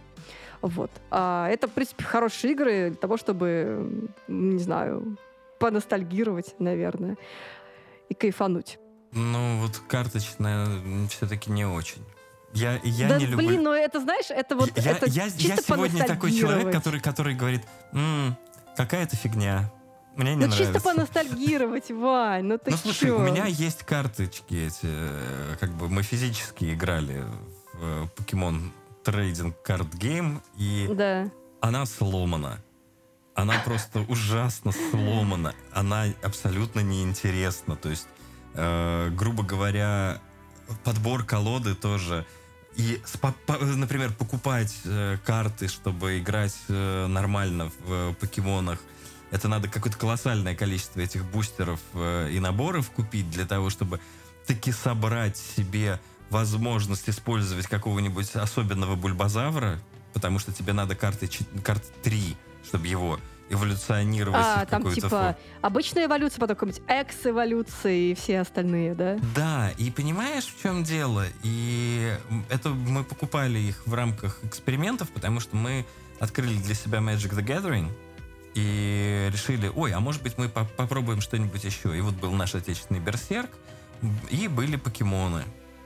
И я должен сказать, что, к сожалению, э, вот еще я в Yu-Gi-Oh! играл. К сожалению, почему-то никто не может допрыгнуть до того же уровня, э, как оригинальная trading card game Magic the Gathering. Потому что Интересно, остальное- почему? да, наверное, потому что не математики ее придумывают э, в данном случае. Но я должен сказать... Кстати, я хотел задать тогда уж вопрос. А Magic у нас есть на свече? Я как-то не заметил. По-моему, нет. Он же есть и на э, телефоне, и на компе бесплатный. Почему? Где Magic Arena? Вот это бы было бы интересней. Интересно, задумались ли об этом те, кто делает Magic the Gathering, а, выпустить эту игру на свече? Ну да, потому что это было бы как раз в самый раз. Потому что, насколько я знаю, как бы, в принципе, никаких сложностей выйти в Nintendo eShop нет ну, там нужно что-то сделать, конечно, там build рабочий, но в целом... Ну, а... погоди, ты, ты а, почему вообще о каких-то сложностях думаешь? Мы говорим о компании Я Wizards of the недавно Coast. разговаривала а, с, с другом, который мне сказал, что попытался поиграть в Pillars of Eternity на Switch, которая вышла на Switch, и что там отвратительный порт, который вообще полностью сломан, и в него невозможно играть. И я такая, м-м, как Nintendo хорошо а, проверяет проверяет свои релизы. Нет. Ну, он меня выкидывает регулярно. А, да, да, но... да, он выкидывает. То есть просто игра не приспособлена для свеча. Но просто на тему сложности, просто мы же говорим о компании Wizards of the Coast, которая принадлежит компании Hasbro. Какие у них могут быть сложности с выходом на какую-либо вообще платформу? Ну вот это вопрос. Да, вопрос. Тем более Hasbro, по-моему, что-то уже выпускала, скорее всего, для свеча из всех своих франшиз. Ну да. А Pillars of Eternity, да, к сожалению, и она не очень удобна под контроллер. Это прям... Я, я ее второй раз решил пройти и понял, что нет. На свече, пожалуйста, ну не вот, играйте. Кстати, ну вот, кстати, Baldur's Gate, раз уж мы его вспомнили сегодня, вроде говорят, очень круто играется на геймпаде. Поэтому я очень жду ее именно на PS5. Это говорят те, кто играл в игру в самое-самое начало на геймпаде. А когда ты играешь за мага и носишь с собой много вещей, ты вдруг внезапно понимаешь, что твои радиальные меню с э, всеми твоими способностями, возможностями и вещами э, никак не отсортированы. И это очень долго, очень муторно и очень сложно становится. Потому что э, под контроллер То есть я... мага не выбирать, я правильно услышала тебя? Мага... Ну, вообще, как бы в ДНД мага не всегда хорошо выбирать. Э, потому что это... Ты кастовал заклинание «Изи поспи». А я думала, ты скажешь это, кинь кубик, а, а потом уже непонятно, скастует вообще заклинание или нет. Это, ну, это, кстати, то же самое, абсолютно. Окей. Хорошо. Но я всем советую. В общем, да, а, будем ждать. А на PlayStation 5 я имею в виду Baldur's Gate. На свече, к сожалению, кстати, не выйдет. Ну, как, может быть, каким-то чудом они и придумают, как это сделать, потому что они все-таки смогли Ну, я надеюсь, что это перенести. уже будет на Switch 2 ну, это как будто бы звучит логично, потому что консоль уже просто на заре. Давайте уже просто подождем, когда будет анонс. Там, кстати, опять же, сплетни говорят, что скоро будет, вот уже чуть-чуть подождите, и все будет. Но мы не верим на, сплетням, на, посмотрим. На самом деле, тут самое главное, чтобы эта штука была обратной совместимости. Вот это, это да, всегда, это да. всегда game changer. Я как обладатель PlayStation 5 должен сказать, что мне было тошно последние годы играть на PlayStation 4. У меня вечно что-то шло да, не, не очень хорошо. Мне было всегда неудобно меню PlayStation 4. Мне всегда она казалась какой-то недоделанной, недоработанной. И вдруг внезапно на PlayStation 5 я начинаю играть в игры от PlayStation 4 и получаю реальный кайф. Да-да-да, это, это очень круто. И да, действительно, надо, чтобы Nintendo шла в этом направлении, потому что это откроет, э, во-первых, и новые консоли, ну, довольно большой спектр а, игр, да, потому что, как обычно, мы будем сидеть и ждать, когда выйдут новые игры, поэтому там, поиграть в старые, просто на более мощном железе, это всегда приятно. А, еще нам показали новый трейлер «Детектив Пикачу», объявили, что игра выйдет 6 октября, а, показали немножечко персонажей, сюжет, что Пикачу с э, своим компаньоном раз, будут расследовать различные головоломочки, какие-то... Но трейлер весь очень такой супер фанни, то есть такой заигрывающий, то есть пока ничего я не увидела прям какого-то а, супер драматичного сюжета, скорее наоборот все это будет такой хихоньки-хахоньки, а, так что к тем, кому понравилась первая часть, э, думаю, зайдет. Я, честно говоря, попытаюсь поиграть. Я первую не играла. Меня немножко отпугивает визуальный стиль детектив Пикачу, да, потому что игра выглядит, честно говоря, так себе даже в трейлере. Ну, это опять же я уже говорила. Но мы в Nintendo играем не за геймплей, не за геймплей, господи, это оговорка. Не за, граф... не за графики, а из-за геймплея. Так что будем надеяться, что все получится. Вот, кстати, это такой вопрос. Это вторая часть, я так правильно да. понял, да? Это сиквел. А, вот, вот, вот тут проблемка как раз-таки с отсутствием всякой обратной совместимости. Вот почему бы не анонсировать при этом хоть какой-то порт первой части. Ну, а первую, бы- по-моему, только на 3DS можно поиграть. Вот в том-то и дело, Да. да. То есть, грубо говоря, здесь теряется некая преемственность поколения, особенно с учетом того, что у Свеча такая широкая э, база игроков.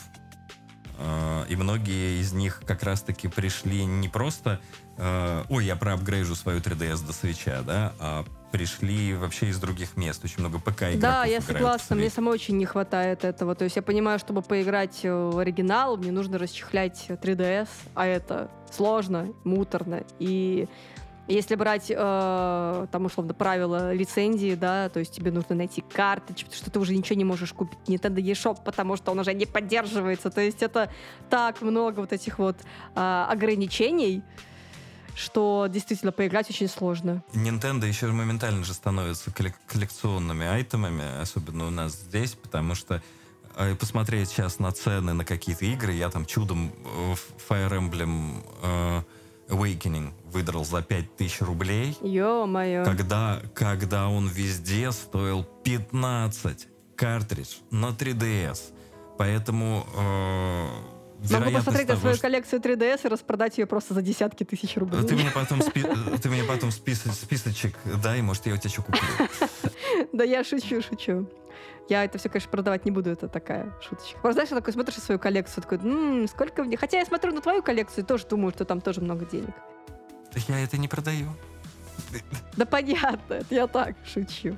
А, следующая новость, давайте одной строкой. Я не знаю, кто тут фанат Все, договорили про покемонов. А да. то я там отлучался. Да. а, следующая новость, в общем. Я не знаю, кто тут фанат Саус Парка, но я знаю, что люди Сау- фанаты Саус Парка. А, в общем, THQ Nordic внезапно анонсировала новую по Саус Парк. Называется она Snow Day. А, там есть маленький трейлер на минуту. А, показали всех ну, известных персонажей. Картман, Стэн, Кайла, Кенни. а, Кайл Кенни, а, то, что будет кооператив. В трейлере просто безумное огромное количество снега, то есть э, что вообще происходит непонятно, но э, она будет в 3D. И это вызвало некие э, различные полярные мнения людей, которые говорят, фу, 3D, а некоторые говорят, о, ну вроде прикольно, вот. Как будто бы, да, это party game какой-то. Причем, что мне еще понравилось, что в трейлере указано, что игра выйдет в 2024 году, но Switch не упомянут в самом видео, но в описании сказано, что выйдет на Switch. Вот Мне интересно, как это произошло. Ну, я думаю, думаете? они, я думаю, они просто э, не проверили видос, как бывает. Это такие релиз. Моуш- motion дизайнер, да, не, по- не поставил. Может быть, там была куча других правок. Я как motion дизайнер Возможно, могу да. понять. вот. Но э, была просто раньше такая игра на PlayStation 1 по Саус Парку, где надо было бегать, кидать снежки друг в друга и что-то там в- индюшек еще попадать снежками. Была очень странная игра, и у меня, вот когда я читаю South Park Snow Day, у меня сразу ассоциации с тем каким-то стрёмным трэшем. Но Мне даже кажется, что я хорошо. знаю, о чем ты говоришь, потому что у меня тоже в воспоминаниях есть что-то подобное. Я, я даже не помню, как она называлась. Я помню, что это... Ну, представь себе first-person шутер со снежками Да, на да, PlayStation да, 1. Представь да. себе, это, это Да, симулятор да, да, управления было такое. Вот. Так что тут, я надеюсь, все будет хорошо. Да, посмотрим. Ну, лично со мной Саус Парк связан только игрой The, как там, The Fractured But Whole. Это название да, чёртово. обожаю вот это, конечно. Э. Вторая часть тоже, тоже какое-то было смешное название. это как Там раз и что-то- есть вторая часть. Это вторая. Первая А, была первая. Первая часть это палка истины. А, да-да-да, точно. Ага. И как бы все. Хотя нет, я, по-моему, половину какой-то там серии смотрел, когда-то давным-давно в детстве, и мне не понравилось. Ну а как же, а полотенчик? Да, Ну, полотенце. полотенчика я узрел уже в игре. Ну пойдем пыхнем. Ну пойдем пыхнем. Ну давай. Пойдем пыхнем. голосом это говоришь? Боже мой. В общем, подождем. Интересно, что выйдет. А, и последняя новость на сегодня. Это внезапный shadow drop от ID Software. Id Software, простите. Все время хочется сказать ID, а потом вспоминаю Илью, который говорит, никогда не говори ID, там, id. Окей. Ильи здесь нет, так что ID Илья, говори, как знаешь. ID Software. Илья, извини. ID. В общем, Надо было внезапно... тут присутствовать. В общем, компания внезапно анонсировала релиз э, Quake 2. Она уже доступна для Nintendo Switch за 10 баксов.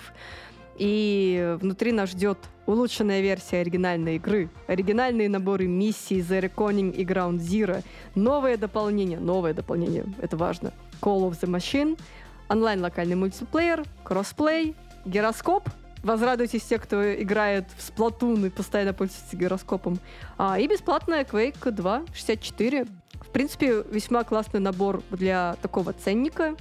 А, И есть тут одного пункта 2? нет. Одного пункта нет в описании. Знаешь, какого? Какого? Давай. А, учись Rockstar Games. Ага.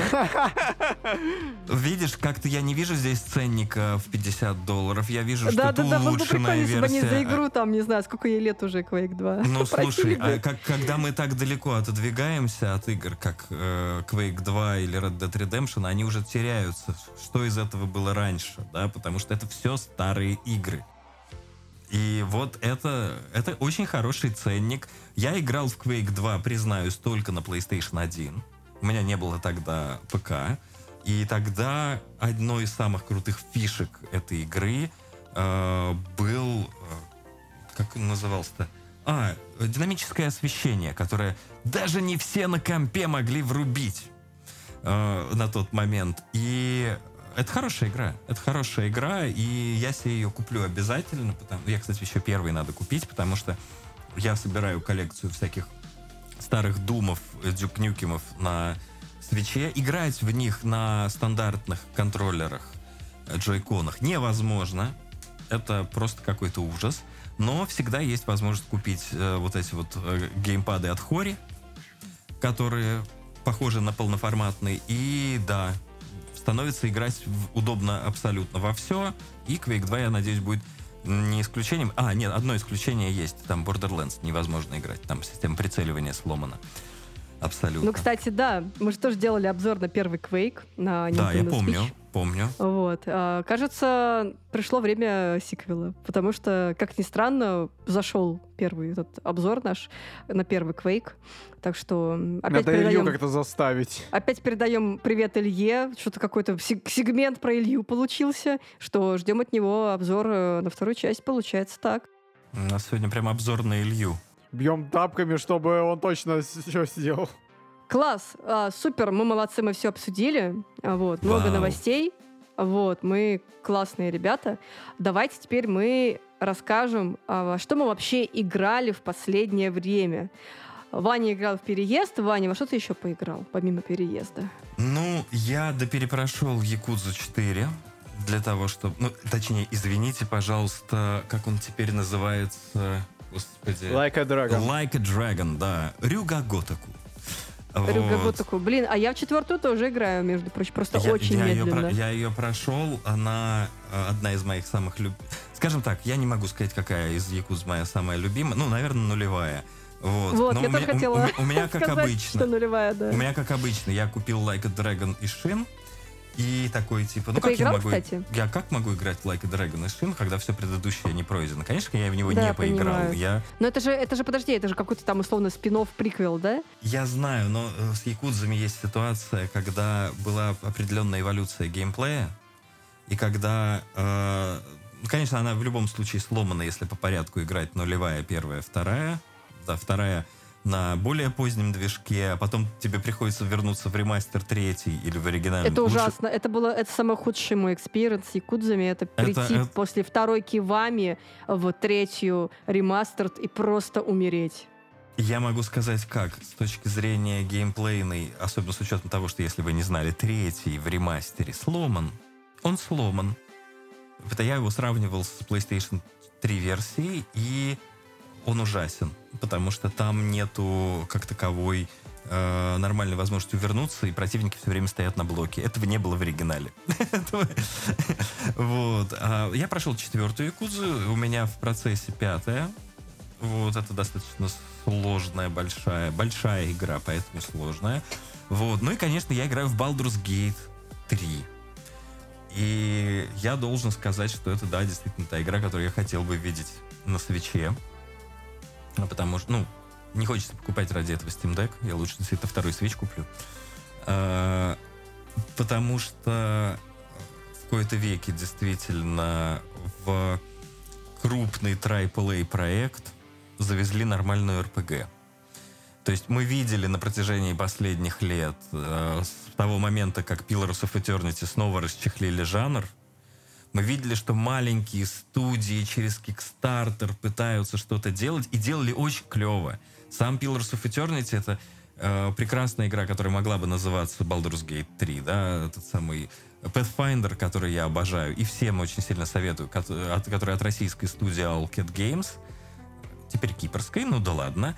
Э, но смысл весь в том, что это прекрасные игры, да, с недочетами, но мы всегда должны там помнить были в них, что это 10 человек их разрабатывали, 15-20, э, что очень сложно потянуть по-настоящему ролевой проект с хорошими э, с хорошей интерпретацией настольных правил.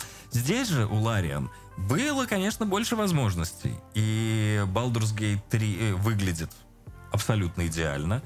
Э, я в него играю на ПК, у меня э, карточка 3080, у меня он идет, э, дропается иногда до 60 кадров в секунду, но так он у меня выдает где-то 130 э, кадров в секунду на ультрах. То есть это очень хороший результат э, даже для моей карточки, в том смысле, что это ви- видно, что люди ее дорабатывали. Оптимизировали, да? Оптимизировали. Mm-hmm что она вышла. Да, конечно, она вышла с багами. Это не как какой-нибудь есть, Jedi Survivor, да, которая выходила, я читала, что там были огромные проблемы с оптимизацией, что там просто персонажи попадали в кат-сценах. Нет, ну окей, это поправили, это прикольно, но я к тому, что ты покупаешь игру за full прайс, и тебе дают вот такие проблемы, а ты тут, получается, купил игру на старте, и с ней все в порядке, как будто бы. Ну, слушай, э, опять же, э, все как мы когда мы говорим о гигантской РПГ, э, в порядке это не, ну, не, не, так же, не так же с багами соотносится, как если мы говорим о том, насколько Uncharted на старте в порядке, о том, насколько, там, я не знаю, Марио на старте в порядке. Э, здесь, конечно, Марио есть... на старте в порядке вообще всегда. Вот именно, да. А, тут мы всегда немножечко смягчаем наши требования, потому что игры ну, правда, да. безумно вариативны, безумно сложны в разработке, но тут прям реально удивительно. Здесь, э, да, у меня как-то персон... Э, камера показывала не на персонажа во время разговора, и в самом-самом начале э, в капсуле э, моя героиня вместо того, чтобы лежать, стояла сквозь стекло.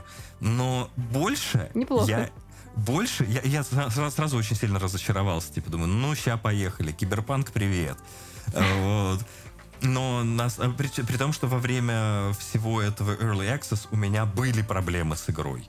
У меня игра начинала рисовать черные пятна вместо героев и потом ну, зарисовывать. Ну, в Early Access это хотя бы понятно. В Early Access это понятно. А теперь игра в абсолютно идеальном состоянии. У меня не было ни одного забагованного квеста. У меня в ней 60 часов прохождения. Я только-только продрался через первый акт.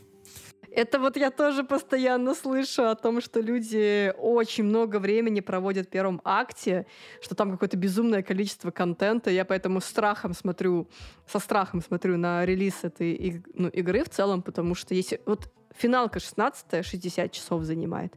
Ты мне сейчас говоришь, что первый акт у тебя 60 часов занят. А ты не бойся, ты не бойся. Это хорошие 60 часов. Это же всегда большая... Это, да? всегда, это всегда большая разница. Потратил 100 часов в какой-нибудь э, э, игре и потратил их на что? На то, чтобы ехать на лошади. На то, чтобы э, смотреть, как лошадь скукоживается на холоде. Э, определенные ее части. Э, на то, чтобы... Э, Господи, какой ужас. Я даже поняла, о чем ты, как же плохо, так. Да, о том, ну вот, например, играя в Far Cry, ты же можешь в Far Cry наиграть 60 часов, да, но это же что будет? Это будет скукота, в которой огромное количество времени займет твоя беготня. Здесь да. нет открытого мира. Здесь его нет. Здесь есть большие карты, построенные как много-много-много дорог, они построены таким образом, как разрабатывал бы Dungeon Master, э, рисовал бы, э, собственно говоря, подземелье для настольной игры. А, то есть при этом все очень близко друг к другу расположено. Для того, чтобы добраться из одного места в другое, тебе не надо долго бежать. И всегда находятся какие-то местечки интересные, куда ты можешь заглянуть. Плюс еще, наконец-то, мы в играх по настольным правилам видим пошаговую боевую систему, что абсолютно, конечно, прекрасно, потому что когда вот эта мешанина из Pillars of Eternity и старых Baldur's Gate, когда ты пытаешься вовремя поставить на паузу, но не можешь разобраться, кто где, потому что все сбились в кучку в центре и что-то друг на друга кастуют. Вот здесь... Расскажи мне, пожалуйста, вот ответь мне на один вопрос. Вот я просто пока не совсем понимаю вообще, наверное, как это работает. Но условно, как я прочитала из комментариев в интернете, я за Сапш, короче, не отвечаю, просто сориентируй меня. Правильно ли я понимаю, что там везде есть кубик, который ты кидаешь условно, и ты не можешь особо повлиять на события, там, например, на смерть сопартийцев, там, или на твой выбор, а, в общем, потому что я читала, что э, типа сопартийцы умирают, и вот ты пытаешься это все переиграть, и потом в какой-то момент такой просто, ой, я все, я больше не буду переигрывать, буду просто идти дальше. Умирают и умирают, как бы. Это все зависит от того, как ты выкинул кубик, или все-таки нет? Это все зависит от того, насколько человек попытался разобраться в игре. Короче, игра mm-hmm. работает, вот как Pathfinder работал на правилах Pathfinder первой редакции, так это играет э, на правилах пятой редакции ДНД. Соответственно, mm-hmm. там нету такого, что все зависит от кубика. Кубик — это э, элемент сторителлинга на самом деле. То есть, грубо говоря, у тебя всегда есть шанс, что у тебя что-то получится, а что-то не получится. Вот. И у тебя всегда есть модификаторы, которые тебе позволяют улучшить твои результаты во всем. То, то, что там у человека умирают сопартийцы, ну, извините, во-первых, э, тебе по умолчанию даны свитки воскрешения, во-вторых, у тебя есть специальный NPC, который тебе, которого можно вначале встретить, который тебе будет просто тупо воскрешать сопартийцев за 100 золотых. Я тебе уверяю, это не деньги вообще по меркам игры. Ну, за 200 whatever. Вот. А, плюс ко всему прочему, там, да, там, короче, есть состояние при смерти. Тебя ударили, когда ты лежишь при смерти.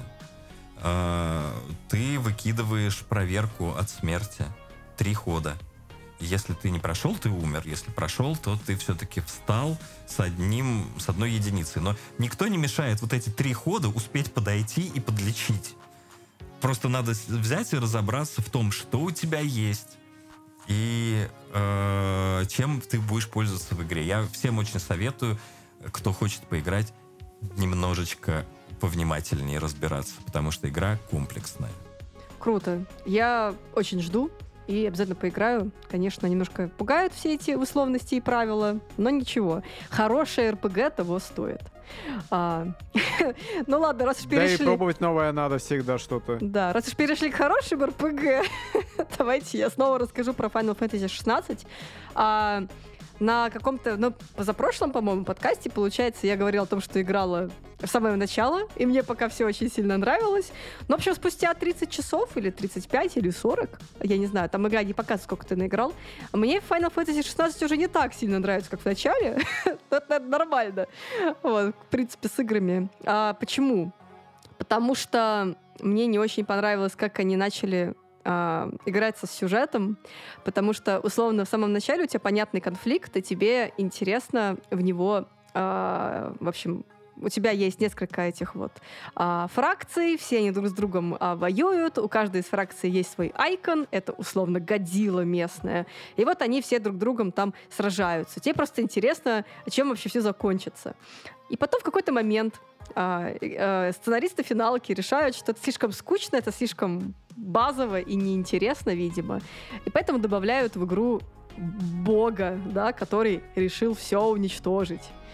И вот в итоге у тебя весь конфликт а, заключается в этом боге или полубоге, я уже не знаю, как его правильно назвать, а, который просто вот он вбил себе в голову, что вот, я всех убью, я вот абсолютное зло, условно. И как бы все, и ты такой, окей, спасибо, неинтересно. То есть э, как будто бы мне было бы интереснее, если бы конфликт был локальный и более простой, чем вот это вот внедрение какого-то полубога. Но это как будто бы, опять же, Uh, это финалка, да, наверное, такое уже было. Я просто не такой большой фанат, я играла там в пару частей я как будто бы не помню, чтобы а, что-то было подобное. А, вот, потому что вот конфликт в седьмой финалке мне супер понятен. Там все персонажи супер понятны и, и интересно наблюдать. Да? Там есть Эфирот, который там прошел через некоторое дерьмо, и именно поэтому он стал таким. А почему вот здесь появляется какой-то просто абсолютно рандомный персонаж, меня, честно говоря, напрягает. Потому что писать разучились, начиная с 10.2. Ну Там, вот как будто все, бы, да. Все настолько есть... по наклонной пошло, что я, не, даже читая, что в 16-й прекрасный сценарий, я до конца в это не верю, потому что даже если они сменили э, группу сценаристов, принимающие решения люди все те же самые. А это значит, что вы же, ребята, каким-то образом приняли и 10-2, и 13 все части, и вот этот мрак под названием 15 Final Fantasy, из-за которого я, в принципе, и начал вести свой канал, потому что я должен был куда-то это дело высказать. А я, честно говоря, 15-ю не прошла до конца. Там тоже начинается какая-то ересь. А там в какой-то момент ты понимаешь, что ты ничего не понимаешь, потому что ага. они сами ничего не понимают, и герои не понимают, что им надо делать. А и они делают кучу каких-то рандомных вещей, и спойлер-спойлер, извините, пожалуйста, Ноктис там в конце, типа, становится королем, типа, жертвует собой. Я играл в той версии, в которой еще не было дополнительных диалогов. Там был настолько провал с сюжетом, что в качестве дополнений, бесплатных, просто в качестве обновления игры, расширялся сюжет. Да, это я помню. Который они начали расширять после того, как игра вышла. Да, то есть после того, как я уже потратил на нее 70 часов, извините, пожалуйста, вы, когда делаете многомиллионный проект, вы можете подумать о том, э, у вас вообще работает Чем сценарий или нет? Да. Ну, да, то да, есть, да. поэтому я, честно говоря, пока обхожу 16-ю стороной, да, я ну побаиваюсь. Вот, вот если как бы не смотреть на сюжет, вот как бы, потому что меня это реально напрягает, то там виден все ценник. в целом неплохо. А? То виден ценник. Видит ценник, да. Там вот эти вот бои с айконами, когда ты играешь за Ифрита, а, сражаешься с другими айконами, да, там с Одином, а, с Богомутом, с остальными ребятами. Это все супер эпично, это все супер круто. Я прям так кайфую от этих вот битв. Вот реально, они так круто срежиссированы, так круто сделаны. Ты там, блин, в космос улетаешь в какой-то момент и атакуешь там в космосе. И все супер со спецэффектами. То есть PlayStation 5 там просто во всей красе. Это круто. Но сюжет, конечно, омрачает. Вот. И, и ситуацию. Хотели Но... как лучше, получилось фалсят. Да. Именно. В общем, в следующий раз, когда мы будем записывать следующий новостной подкаст, я точно ее пройду, и там уже будет финальное мое мнение, но можно Кристин, смотреть... ты в третий раз будешь в классе рассказывать о Final Fantasy 16. Да, да, ну потому что я хочу... Я просто не могу однозначно заявить, может быть, в конце там будет объяснено вообще, почему вдруг они решили добавить вот это вот полу... этого полубога, который решил все уничтожить, я сомневаюсь, что это будет, но возможно, я не оставляю э, как бы такого варианта событий. Э, поэтому, э, да, в общем, как-то так. Посмотрим, что будет, но пока как-то так. То есть геймплейно окей, э, сражение на айконах супер эпично, классно, но сюжет омрачает. А, вот. Играй в Baldur's Gate, там хороший сюжет. Я жду, когда выйдет на PlayStation 5. Как раз к этому моменту пройду финалку. И обязательно поиграю. Бедный Pikmin 4. Ну, извините, так много игр и так мало времени. Ну, что насчет меня? Я успел за это время поиграть в Dishonored спустя 11 лет. Но я об этом говорил в дайджесте, поэтому сейчас распространяться я не буду. Захотите узнать мнение мое, подписывайтесь на Boosty. А во что еще я поиграл, более относящийся к тематике Nintendo, это Monster Hunter Rise. Ну, точнее, не совсем Nintendo, но первоначально это был эксклюзив Nintendo. И наиграл я примерно часов 10 благодаря геймпассу на ПК. У меня в целом, давайте начнем издалека. В целом, у меня очень странное отношение с серией Monster Hunter, потому что я кучу раз пробовал эти чертовы демки на 3DS, но мне вообще не заходило. Ну просто тыкаю, тыкаю, тыкаюсь, тыкаюсь, тыкаюсь. И Это нормальная хотелось. история для любого человека, который пытается познакомиться с Монстр, Монстр Хантером. Это очень тяжело, но если ты познакомился, если тебе зашло, то ты влюблен. И в этот раз, во-первых, мне оформили э, бесплатно э, геймпас на месяц, который кончается уже завтра. И, во-вторых, у меня просто была пачка друзей, мы вчетвером ходили на рейды, и вот вчетвером игра ощущается намного лучше, чем в одиночку. Да, в одиночку там тебе этих котов дают, ну, блин, это совершенно не то, как играть с э, реальными мясными людьми. Ну, вот у меня сын играет. У меня сын играет в Monster Hunter, он очень любит. А я так, кстати, и не смог сдружиться, при том, что я пробую играть в игры серии, начиная с как- какая там была на PlayStation Portable. Вот оттуда. О, давненько. Да, это был какой-то... Мне кажется, уже пытаться и не стоит. Да, я, собственно говоря, я знал, что там Гошке, сыну моему, э, очень хочется Monster Hunter. Э, Я ему купил Райс, потом я у него подрезал так чуть-чуть погонять. Ничего снова не понял. Слушай, ну это прям большое упущение, учитывая то, что у тебя сын играет... Он на свече играет? Да, на свече. Ну, было бы вообще невероятно круто, если бы вы играли вдвоем. Там же вообще все для этого расположено. Ну, то есть вы просто садитесь э, и идете на, на какого-нибудь огромного монстра вдвоем, и вы получаете такой кайф от этого, реально. На одной консоли. Я сам вот только вк- вкусил Monster Hunter только благодаря тому, что у нас в пачке было аж четверо людей. Это было намного веселее, чем в одиночку. Не-не-не, в одиночку, как бы, что ты делаешь Monster Hunter в одиночку, ты идешь там какие-то элементы, да, там докрафчиваешь. Вот тебе нужно там, не знаю, выбить какой-нибудь, я не знаю, осколок ротианы. Вот ты идешь его выбиваешь. А все остальные, конечно, это типа в, в этом весь кайф, что ты идешь э, с кем-то, короче, и играешь. Поэтому так популярная игра была всегда на стритпассах. А какими оружиями ты пользуешься обычно, Кристин?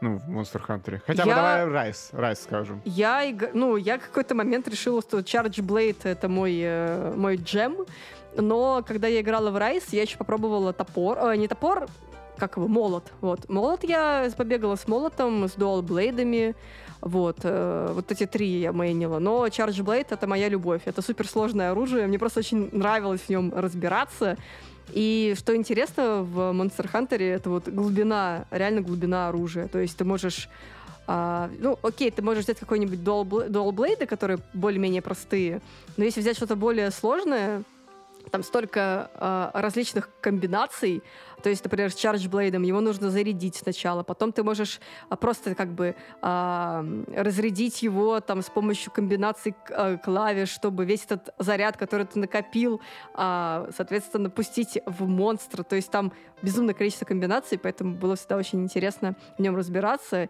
И до конца, конечно, его я в нем и так и не разобралась, но то, что э, я поняла, это было очень круто. Вот. А ты ваш, а ты с чем бегал? Ну, так как я новичок, мне там посоветовали, ну, в первую очередь попробовать меч и щит. Ну, я попробовал, ну, нормально для новичка. И потом, к- когда у нас в пачке затесался еще один новичок, надо, надо было же, получается, откатываться. Я решил попробовать... Блин, я не помню, как эта пушка называется. Копьепушка? Нет, не... Нет, н- оно стреляет этими зарядами. Блин, я, не... Блин, я забыл, честно говоря. Ну, короче, мне бы хотелось попробовать что-то... огнестрельное взял, да? Да, я огнестрел взял. Первоначально хотел лук, но ребята говорят, не, попробуй лучше вот это вот. Я попробовал, ну, типа, прикольно, да, можно менять все время.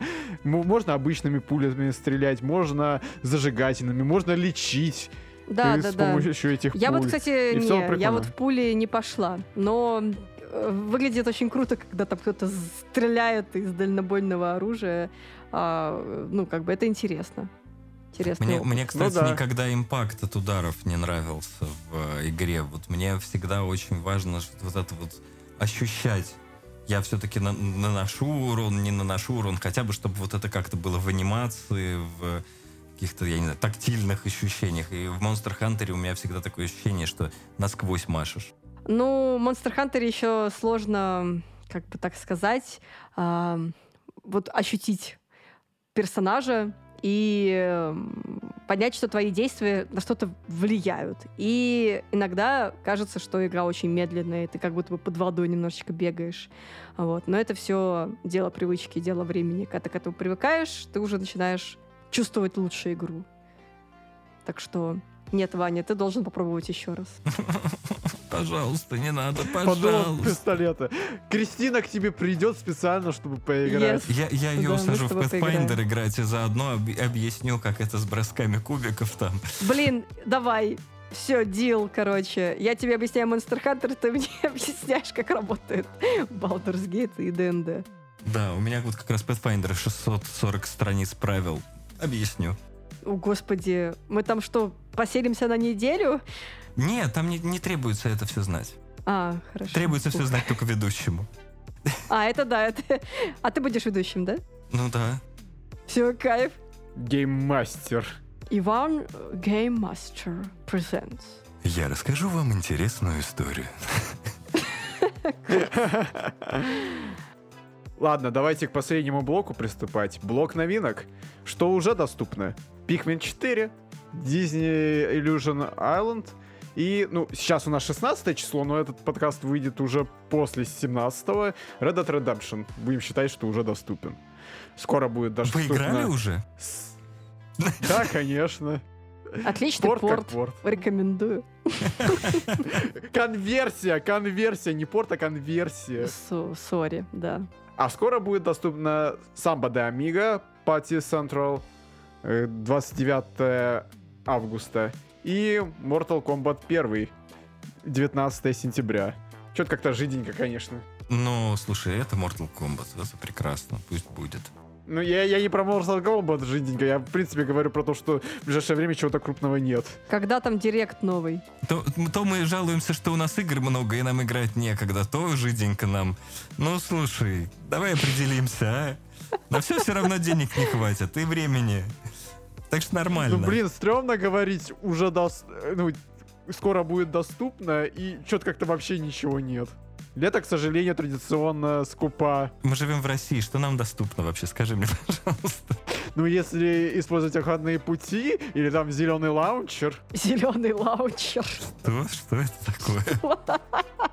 Да торренты это, зеленый лаунчер. А, Геймеры еще называются. Ты же купил Baldur's Gate? Конечно. Господи, спасибо Я, тебе. бо- более того, я с э, разрабами, я им пишу, если вдруг какая-то проблема там, что-то какая... Да? и я решил... Я, я хочу, чтобы, если вдруг я сталкиваюсь с какой-то проблемой, тоже кто-то из игроков может столкнуться, значит, надо писать в техподдержку, они отвечают спасибо, они правят. Э, они, между прочим, в первые три дня выпустили три ход-фикса. В первые три дня. И говорят, мы пока выпускаем ход-фиксы, но там будут еще большой патч. То есть, как бы они выпустили готовую игру с минимумом проблем, и они ее вот так допиливают. Поэтому хочется быть частью комьюнити, хочется им помочь в этой всей непростой работе. Господи, храни Лариан. Я хочу сделать камин-аут. Я скачал с торрентов Baldur's Gate 3, но я его не запустил и буквально вчера удалил. Это Купи, купи. Он хоть и стоит в Стиме 2000 рублей, что по меркам Стима не так дешево, потому что мы привыкли покупать все за э, копейки там, да, на скидке за 50 рублей. Но это прям реально вещь, которая того стоит. У меня сейчас этот казахский регион в Стиме, поэтому у меня там, по-моему, по- подороже будет. Нет, я, я проверить. куплю э, в Турции за... Кстати, там нормальный ценник, что-то типа то ли 800, то ли 900 лир. Абсолютно адекватно, потому что на многие другие игры ценники подняли в турецком сторе, но Baldur's Gate остался стоить столько же, поэтому большое спасибо еще раз, Лариан. Да, Три тысячи рублей! По- Ну политика. да, нормальная цена Слушай, ну, за слушай, такую игру. Слушай, я тебя уверяю, тут всегда можно посчитать э, билет в кинотеатр, ну, по крайней мере, раньше даже в хороший кинотеатр стоил полторы, зачастую, тысячи рублей на одного человека. Это на твое развлечение максимум на три часа. А Полторы когда- тысячи рублей. Это в какие кинотеатры ты ходил, Ваня? Вот именно. Ну, были такие в Москве, да, я попал А и. Макс какой-нибудь, я не знаю, Ну, прайм-тайм на диванчиках, да? Ну да, даже, даже если ты будешь считать 500 рублей билет в кинотеатр. Вот это я, может быть, преувеличил. 500 рублей билет в кинотеатр. На три часа твоего удовольствия. У тебя первый акт только Baldur's Gate занимает ну, часов 40, если ты побы... 30, если ты по-быстрому пробежишь и не посмотришь контента. 16 с лишним тысяч концовок. А сколько актов в игре вообще? Три. Известно?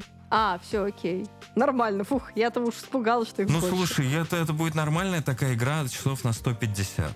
Это, Да, это да. хорошо. У меня в Pathfinder в первом 172 часа, во втором 140, и в Pillars of Eternity 120. Это абсолютно нормальные цифры. И да, и эти все игры я очень всем советую. Я, кстати, всем очень советую, несмотря на то, что это такая стриминговая версия, на Switch купить Pathfinder 2.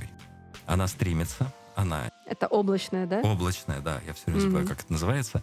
Облачная версия, она очень неплохо идет.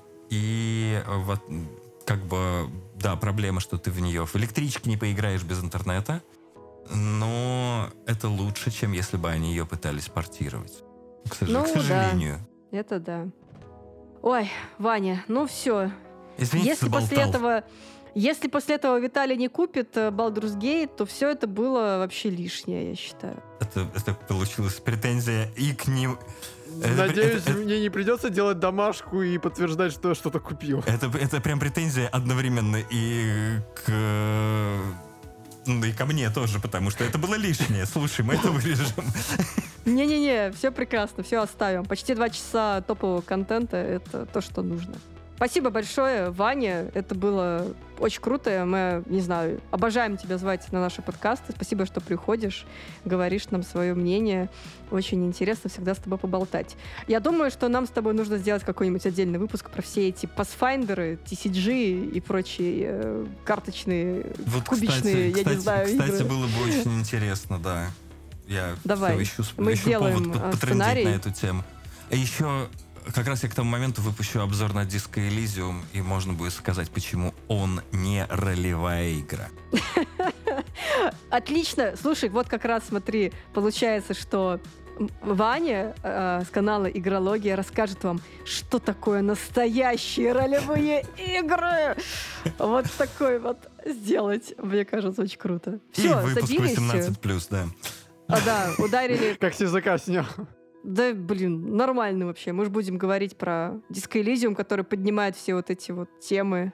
А, так вы про Disco Elysium хотите говорить, а я уж подумал. Нет, мы хотим говорить про Disco Elysium а, и другие игры в контексте того, что такое настоящие ролевые игры. Типа, Да, кстати, про поиграть Gate в тоже только игру? 18+. Он позволяет кастомизировать то же самое, что в Киберпанке. Да, и там есть медведь. Да. И там есть подробные сцены. Я вообще думал про другие ролевые игры. Ой, да О, ладно вот ты тебе, нам, ну. ты нам расскажешь про них. Так. Попался. Все, класс. э, заб- забились, получается. Боюсь, у меня опыта нет. У тебя есть время тому его получить, так что... Извините, я обойдусь. Жаль, жаль. Ну ничего, Вань, мы с тобой найдем о чем поговорить. Я думаю, да. А Я как раз поиграю в Baldur's Gate, он выйдет в сентябре на плойку, так что все будет э, Я тебя еще на. Pathfinder подсажу, да. Звучит страшно, но окей, я готова. И отдельное спасибо нашим чудесным подписчикам на Boosty, которые подписались на уровне «Дорогой друг» и выше. Это прекрасные люди, которых мы очень сильно любим. Наши дорогие друзья Миша Раб, Кай Angel Music и наши чудесные суперзвезды Николай Попков, Максим Дубовой, Антон Сахаров и Келос. Ребята, вы очень нас поддерживаете, и благодаря вам мы можем а, писать подкасты, оплатить нашим монтажерам и нашим новостникам, которых сейчас стало больше, и они наполняют а, телеграм-канал а, контентом, новостями. Без вас а, всего этого бы не было. Ну а мы со своей стороны будем стараться радовать вас еще большим количеством контента и в том числе специальных а, каких-то программ для бустеров. А, вот все подробности будут в нашем патроновском чатике и на телеграм-канале. Все, супер, спасибо большое а, всем, кто нас дослушал до конца. Вот. Э, очень классно. Пишите в комментариях, поиграли ли вы Baldur's Gate. Почему-то у нас получился новостной выпуск, где мы говорим много про Baldur's Gate, но это Ну, нормально. Оно того стоит. Оно того стоит. А, вот. Классно, что были с нами. Ваня, еще раз спасибо. Виталия тоже спасибо. И тебе спасибо. Подписывайтесь Я на наши каналы. Подписывайтесь на от вас, Ваню. Да. Мы оставим все ссылки на, на, на на канал Вани в описании, а, в том числе на его обзор а, СМТ последний. Кажется, что он последний, может быть, что-то изменится к моменту выпуска, но сомневаюсь. Все, всем спасибо и всем чмоки в щеки. До скорого. Пока.